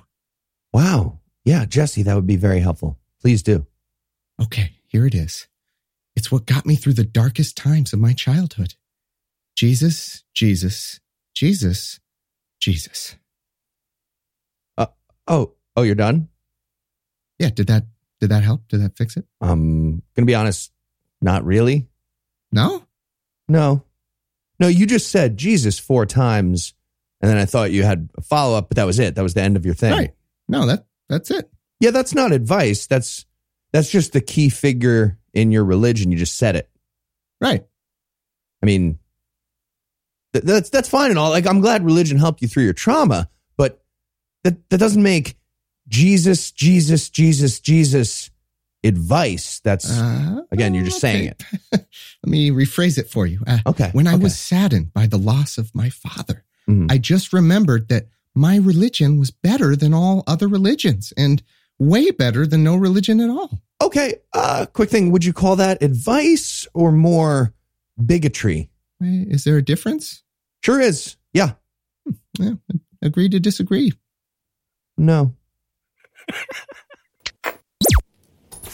And we're back for still more of this shit. It's the next day. They're back on the road. And damn it, if they didn't happen upon a BMX montage along the way that day.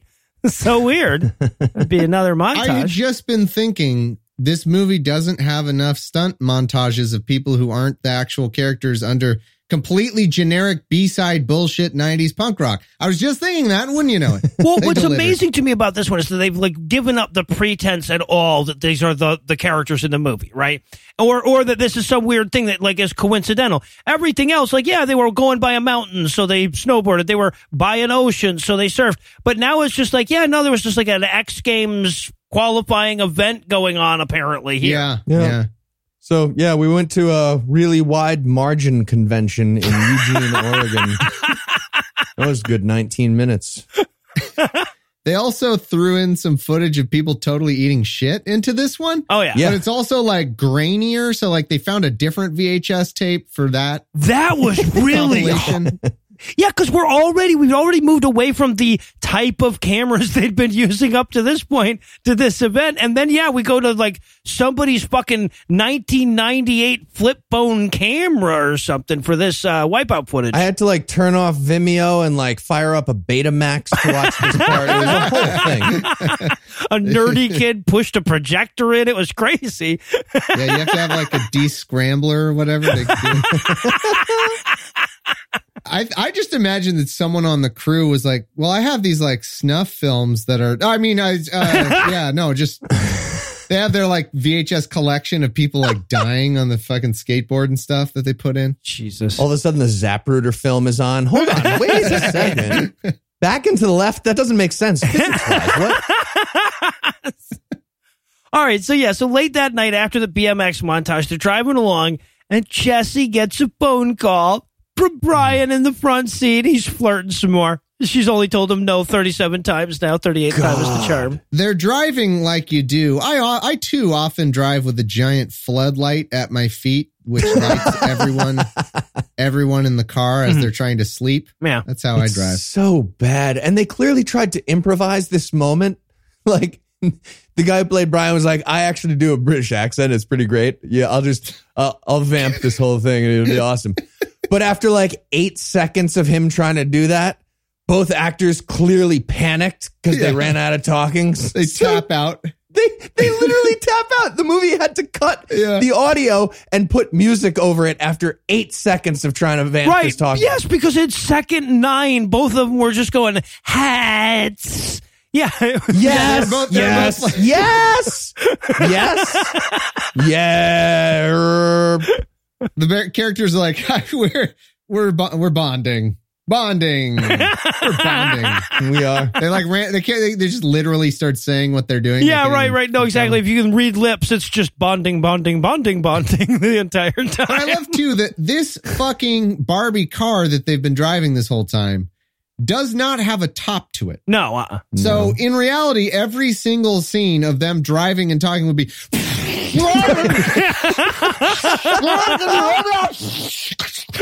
Yeah.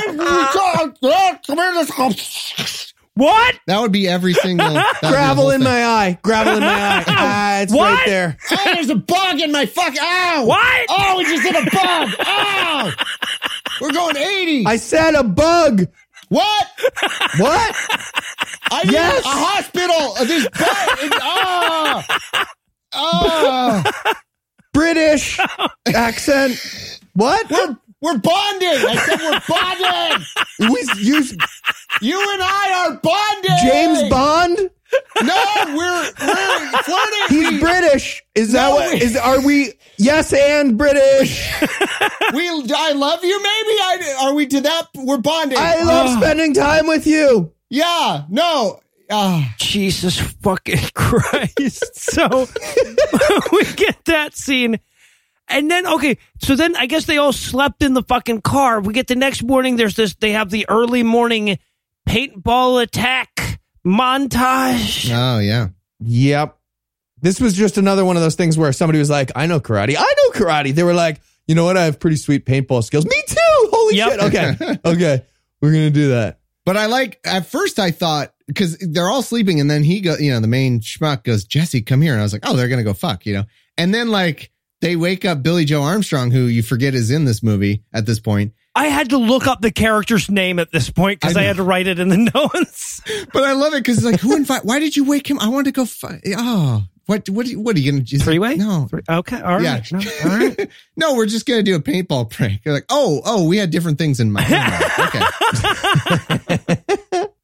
Yeah, and so uh, they start firing fucking paintballs at each other, and we have this enormously long goddamn scene. Ugh. And again, it's it's we have to watch Brian and Jesse bond, right? But now they're bonding over their mutual paintball Yeah.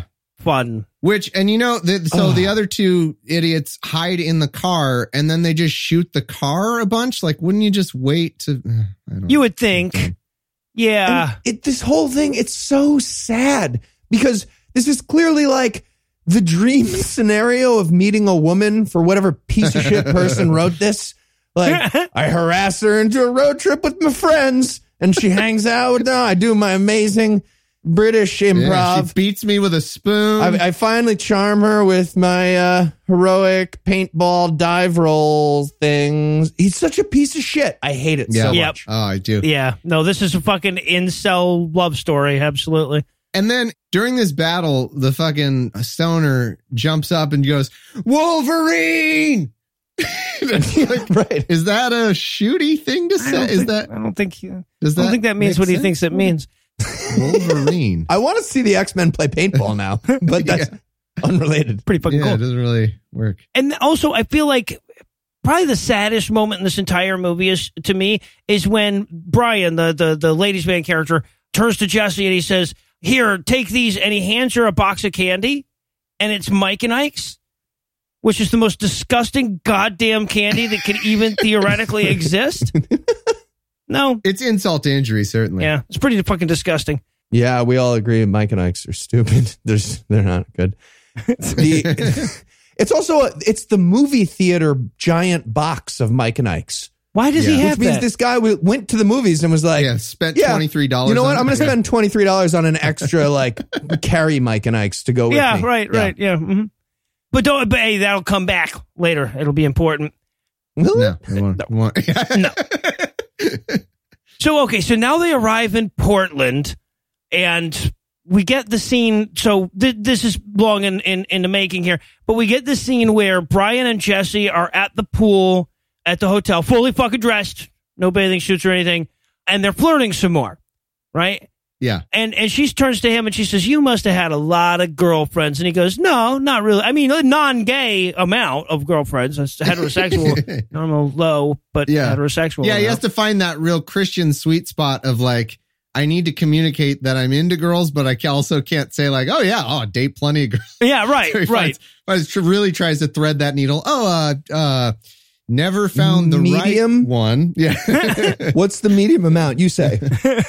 I've certainly courted uh, a few uh, with, uh, female people, and then at a certain point, he's it's not going well, so he switches to negging, and he does the whole negging thing. oh, does he? and then yeah he- he- he- and then she like rejects him and then he just fucking throws a tantrum oh, yeah, right, right. So they they kiss for a second, and then she's like, "You know what? I I really shouldn't get into a relationship right now." And then he screams and shouts, and, and he goes, "You know, you know what your problem is? I'm toxically masculine," and he throws shit. Yeah, yeah i was like way to go on the character you tried to do set him up with the charity and the you know or whatever like the giving up the food but then she's like mm, maybe i don't want to do this now You think you're better than me? Fuck you. Chair throw. And she's like, I don't know what's happening in this movie or reality. i can totally non-sexually kiss any girl in this hotel right now right now. He's fucking, and then you wake up the next morning, the camera, you know, goes to the next morning, and all the fucking poolside furniture is in the pool. Like he's that big of a fucking baby This is your main character. God, And it's unbelievable. That could have been the only good scene in the movie, watching him scream crying and throwing all the chairs into the pool. But they don't show us that. assholes. well, what's funny is going into this scene, I'm looking at this actor and I'm thinking because he looks to me like a like a young Greg Kinnear, right? And I'm like, this is a good looking kid. He's there's something likable about him. Yeah, Why did he never go anywhere in the acting world? And by the end of this scene, we sure have our fucking answer, don't we? This was so hard to watch. yeah, I got one for you. Young Greg Kinnear combined with Joe Buck. Okay. Yep. yep. Absolutely. He's got the Joe Buck hairline that, you know, every 19 year old kid definitely. yeah, Yeah. sure 19. Got the Ron Swanson going. So yeah, so now it's the next morning, and it's time for Brian to apologize for all the furniture throwing last night, right? And he goes, he's going to apologize to Jesse, but if he showed up and apologized to his acting coach, I would have been so much happier.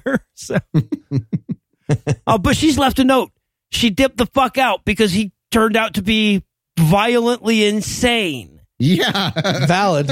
Valid. Yeah, that note should have said seek help. Um, I, Yeah. you, you, you genuinely scared me last night. Like I s- tried to say no and you threw an entire patio's worth of furniture into a pool a pool. at a hotel. Like this, what part of this is okay to you? How could you possibly think there's any chance that I'm going to be like, that's what the note should have said. I said. can't believe I even have to write any of this note. And it's not just you, it's literally all of you, your whole group of friends. You're terrible, terrible Yeah, like- people. The actual actress was writing that like I this is not okay. Like what are we doing here? They just ignored it. you guys just drive around going to montages. It's so fucking boring, too. It's not just that you're toxic, it's that you're boring.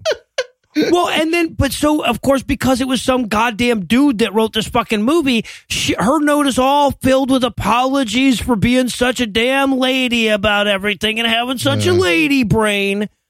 Right? It's like I, you know, I owe you so much more than this. You did harass me for, you know, consistently for days on end. So I do owe you sex, but, right? I'm waiting for marriage, so Yeah, exactly. But it ends with she's like, "But I'm waiting for marriage." Christian movie. And then speaking of Christian fucking movie, they can't have him drinking alcohol. Right? They can't have him just sitting at the bar having a beer in the middle of the day. So the substitute from that for that for the rest of the film is going to be binge eating powdered donuts messily. Yeah. Right? Yeah.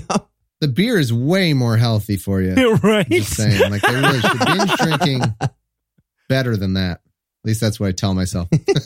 So yeah, so now so Will comes in and he's like, "Hey, hey Brian, you know what's the matter, man? You gonna get over this shit? We still have like we got 18 minutes to wrap up this fucking movie." And he's like, "You know what?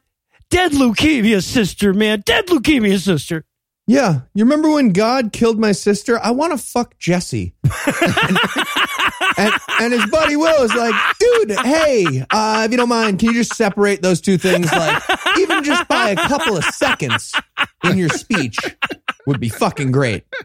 yeah. Well, and he has to give the obligatory, like, oh, I need to, uh, this guy's got a lot going on. Here, I know, I'll try. Hey, uh, you all right? you, you good, bro? You okay? uh, ready to go? God, so, You need to go get so some dirt? emotionally You're rubbing into it? fucking Also, stunted. d- doesn't Will say to him here, he's like, hey, uh, you don't think God was sad about that? You know, killing the sister with leukemia? Like just God weeping as he injects this little girl with blood cancer, being like, I oh have man, no choice. My hands are tied. This, uh, hurts me more than it hurts you. Yep. yeah. It's, uh, I, I, God, had to invent a thing called childhood blood cancer and give it to this child. I What- feel I mean, it's just that's about just it. logic. it's not all about you. I had to do that. oh, exhausting. for fuck's sake! And then there's this weird moment where the movie tries to do meta, right? And and look, like you can do meta. I'm fine with that. We do it all the fucking time, but you can't just suddenly do meta now. oh, wait. When Matt had a stroke, Yeah. So Matt comes in. He's like, "Hey, man, I, I we need to get going." And Will's like, "Dude, just chill out. Why don't you just take over my voiceover for a minute?" Because Will's been the one narrating the entire time, and then Matt Oh, doesn't know what to do with the voiceover. I don't even. Yeah, I I just chose to pretend none of that happened. Honestly, That's probably a good idea. You know what? That's fucking that. company policy. None of that happened. and so then we get this great moment. That they got to get back on the road. This is so fucking stupid. Oh, this is the actual God. line. He goes, You know, a famous person once said, Life's a trip. I can't name that famous person, but they're fucking famous. I'm quite certain.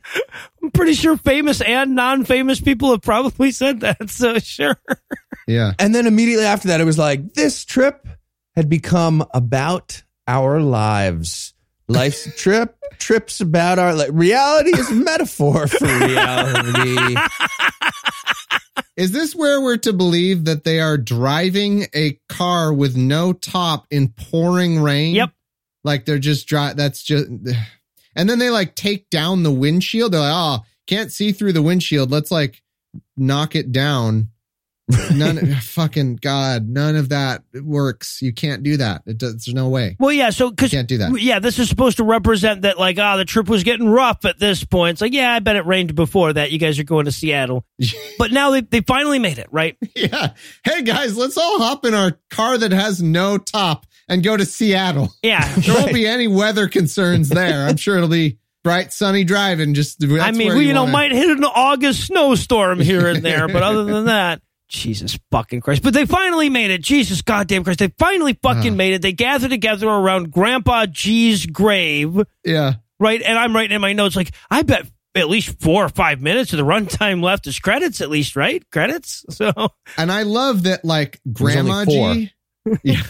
Grandma G is there and she's like super okay with the grandfather having died. I love it. She's like, oh yeah, no, this is time. yeah, she, You know, I don't even miss him really. I'm glad he's dead. I'm finally living life. It's uh really his life was a burden to me and I'm free now. It's, she, She was so okay with it. Pre over it, wasn't she? like honestly, if you concluded that Grandma G killed Grandpa G, this scene makes a ton more sense. Yeah. Absolute certain. She's like, you ever try to sleep next to somebody, it's just exhausting. Why would anybody want to do that? Like now I spread out. I use the whole fucking bed. I roll over when I want to. I, I don't smell the other person. It's the best. yeah. Well, when they rush, she's like, "Oh, what are you guys doing here? Why are you so sad? Oh, yeah, yeah, okay, yeah. The dead grandpa. died. Yeah, yeah. yeah. Right. No, I remember. My that. I husband remember that. died. My husband died. 50 Ah, years. Yeah. Sometimes, yeah, I just forget. Steve, yes, Steve. Right. Yep. that was his name. Yeah. No. Okay. But this is where we learn that, damn it, Grandpa G wasn't as rich as Corey thought. He wasted the family fortune before he died investing in snake meat. because he's the only goddamn ethnic person in the fucking. Guys, come on. God, don't do that. It's just so stupid on every level. I can't. I don't. I can't handle it.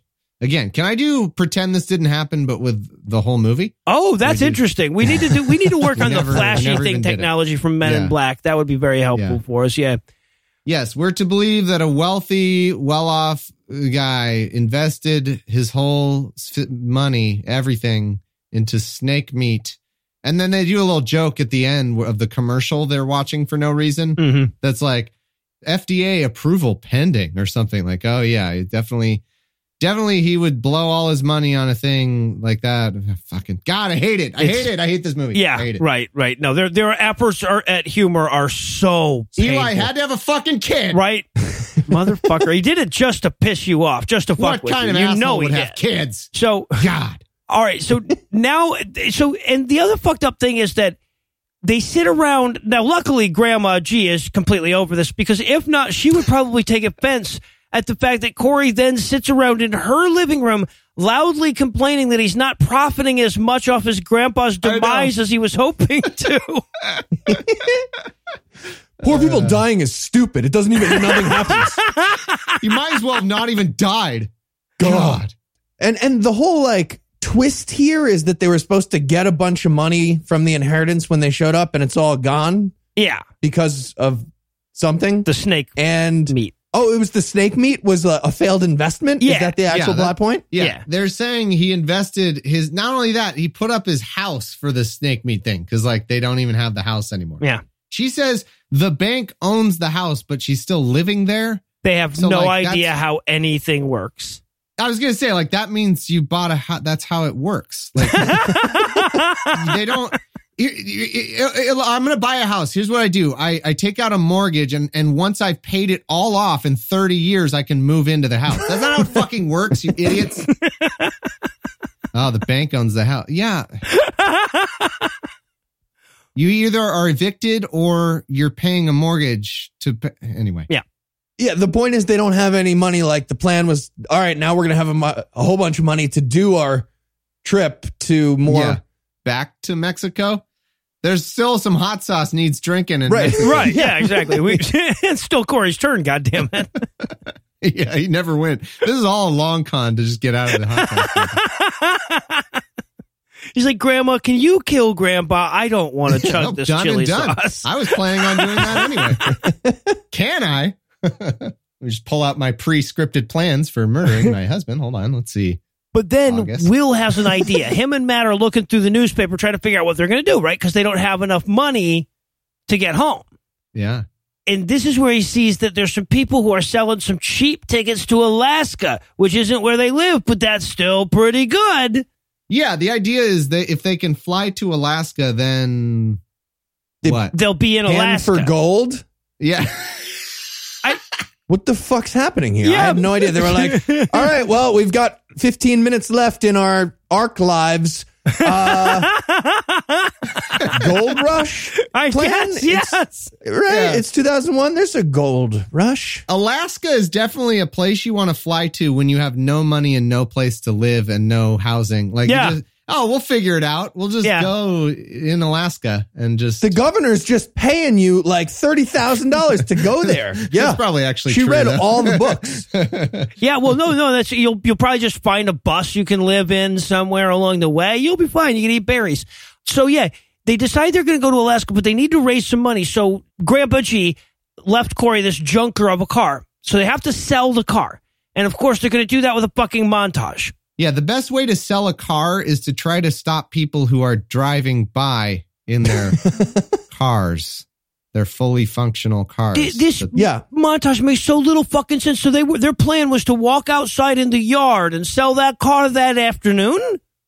Uh, via the lemonade stand model. of Yeah, car exactly. that's Violent me- lemonade sales. stand model. Yeah. Mhm. But just as they're about to give up on their goal of selling a car that doesn't run for cash that afternoon from the yard, Will comes out to explain that he just sold the car on the Yeah. internet. Whoa, the internet?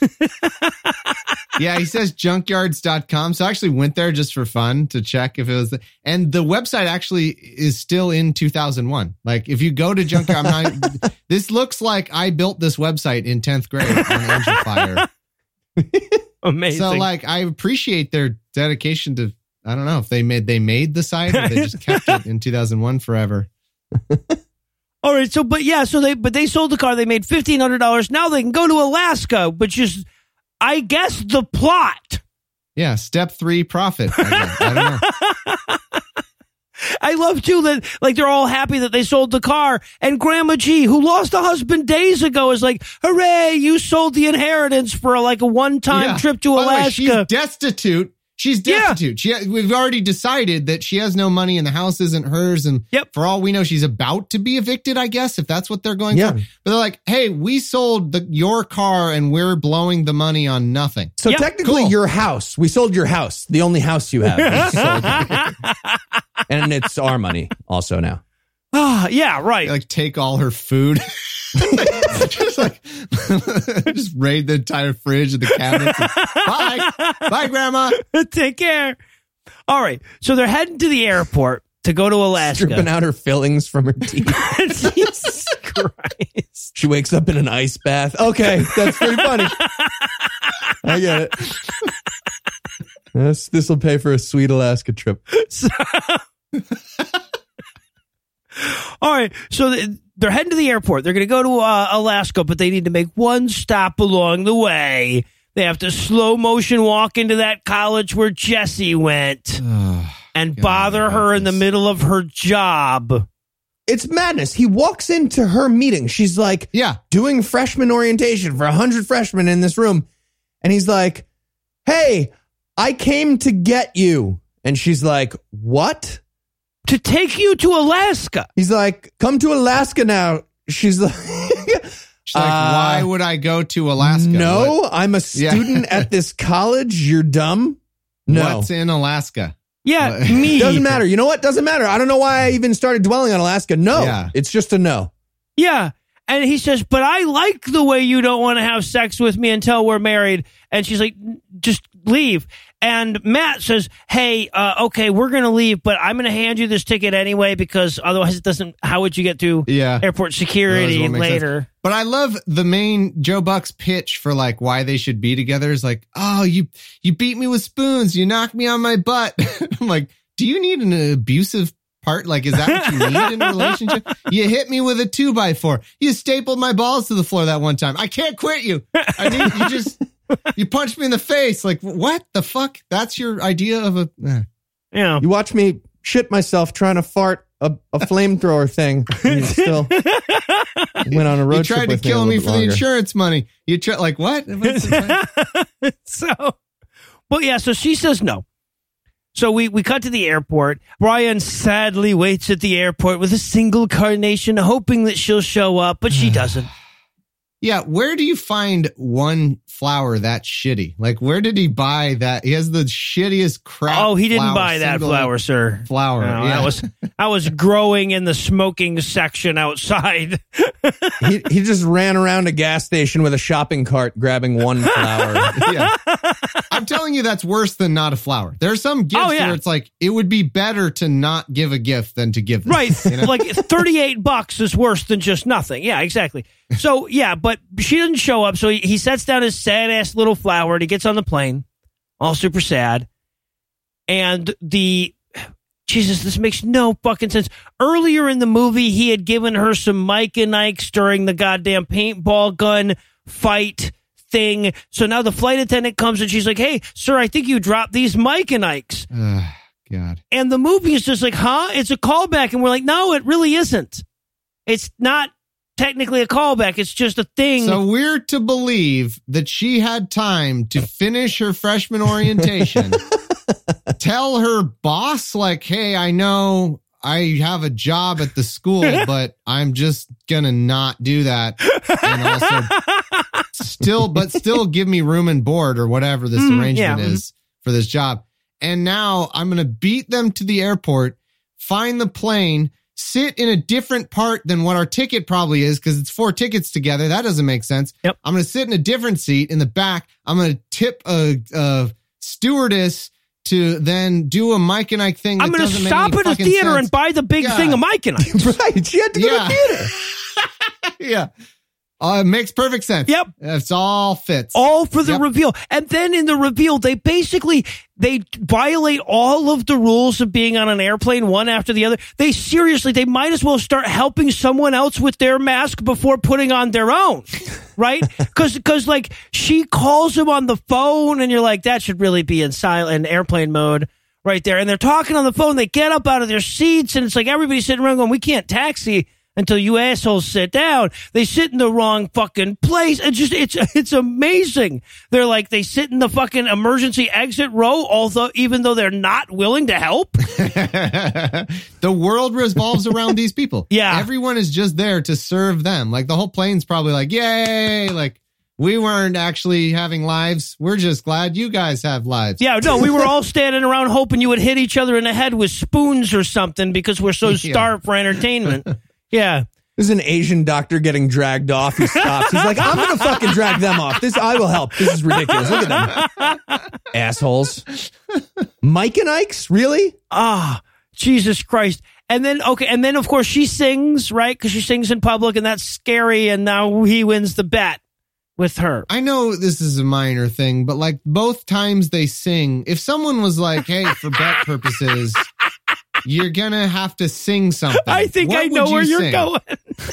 What would you sing? Well- you know, like I, you would Um, pick any London popular Bridge, song. Farmer in the Dell? falling down, perhaps. The farmer in the dell is what they sing both times. yes. God. That's my go-to karaoke. I go hard on Farmer in the Dell. Yeah. It's either that or don't stop believing, but I usually go farmer in the Dell. Every karaoke always has farmer in the dell. Like it's like a little dinky, like two notes, like doo, doo, doo, doo, doo, Yeah.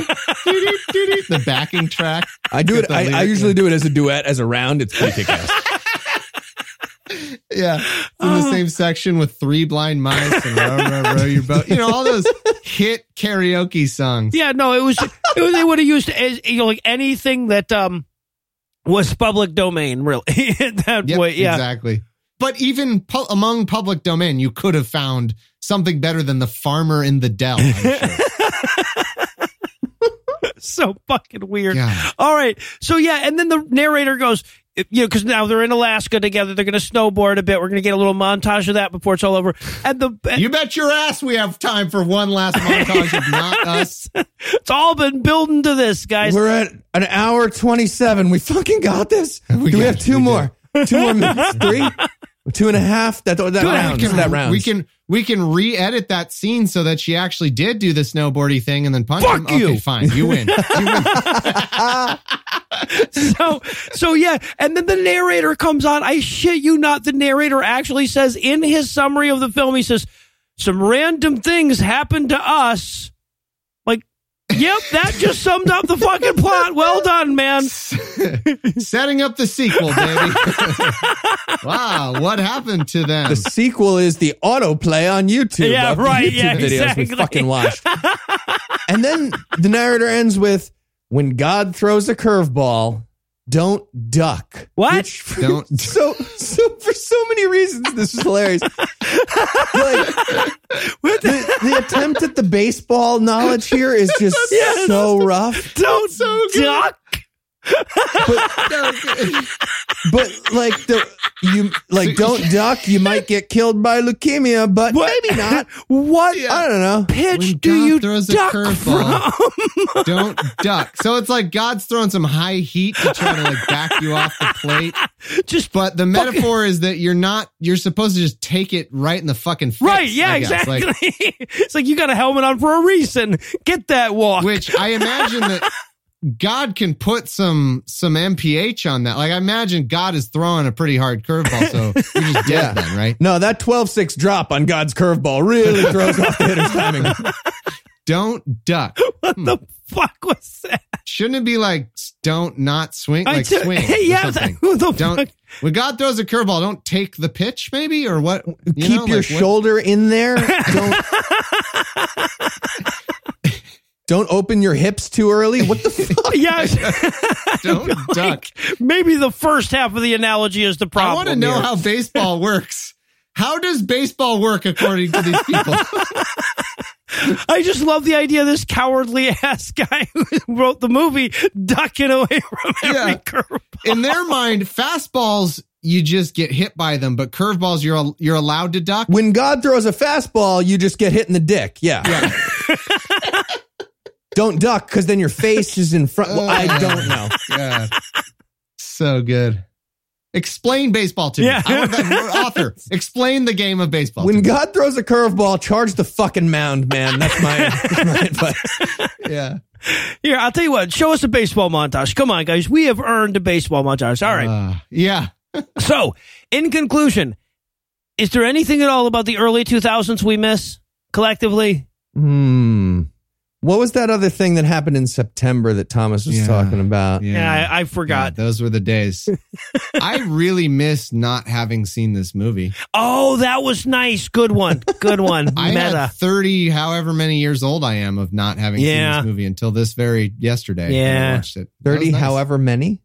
Yeah, I don't know. I'm in my 30s. I, I, I You had, know- to, dude. I have to do the math now. Do you know precisely what year in your 30s you are if you're in your 30s? Oh, me and I Thomas are the same age. Yep. That is Yeah. locked in.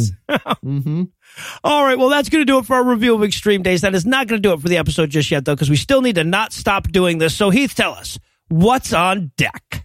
The Avenging Angel, Noah. That's right, Heath. You sound perfectly normal, and this transition will be super smooth. Yeah, that one's coming up, and with that to look forward to, we're going to bring episode 249 to a merciful close. Once again, a huge thanks to all the Patreon donors that help make the show go. If you'd like to count yourself among their ranks, you can make a per episode donation at patreon.com slash godawful, and thereby earn early access to an ad-free version of every episode. You can also help out a ton by leaving a five-star review and by sharing the show on all your various social media platforms. And if you enjoyed this show, be sure to check out our sibling shows, The Scathing Atheist, Citation Data, D&D Minus, and The Skepticrat, available wherever podcasts live. If you have questions or comments or cinematic suggestions, you can email godawfulmovies at gmail.com. Legal services for this podcast are provided by the law offices of P. Andrew Torres. Tim Robertson takes care of our social media. Our theme song is written and performed by Ryan Slotnick of Evil Giraffes on Mars. All other music was written and performed by our audio engineer, Morgan Clarke, and was used with permission. Thanks again for giving us a chunk of your life this week. For Heath Enright and Eli Bosnick, I'm Noah Lugeons, promising to work hard to earn another chunk next week. Until then, we'll leave you with the Breakfast Club close. One week later, the entire crew realized they're stuck in Alaska with no money. Yeah. The end. The crew eventually learned what drugs were and never had to chug hot sauce again. I've held my tongue for whatever 10, 12 episodes I've done, but Noah still doesn't just pre record that ending message and use it at the end of every episode Morgan fucks with me if I try to do that. every time. I, know. Morgan fucks with me. I don't. I don't understand it. I don't know why, because it I've- makes his I job can't- I can, harder. I can hold my tongue no longer know. every time. I'm. I know. I don't want to do it either, man.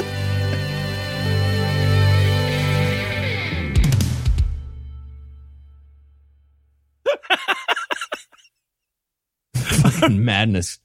Oh God, we'll get to it. We'll get to it because they do it wrong too. Interstitial too.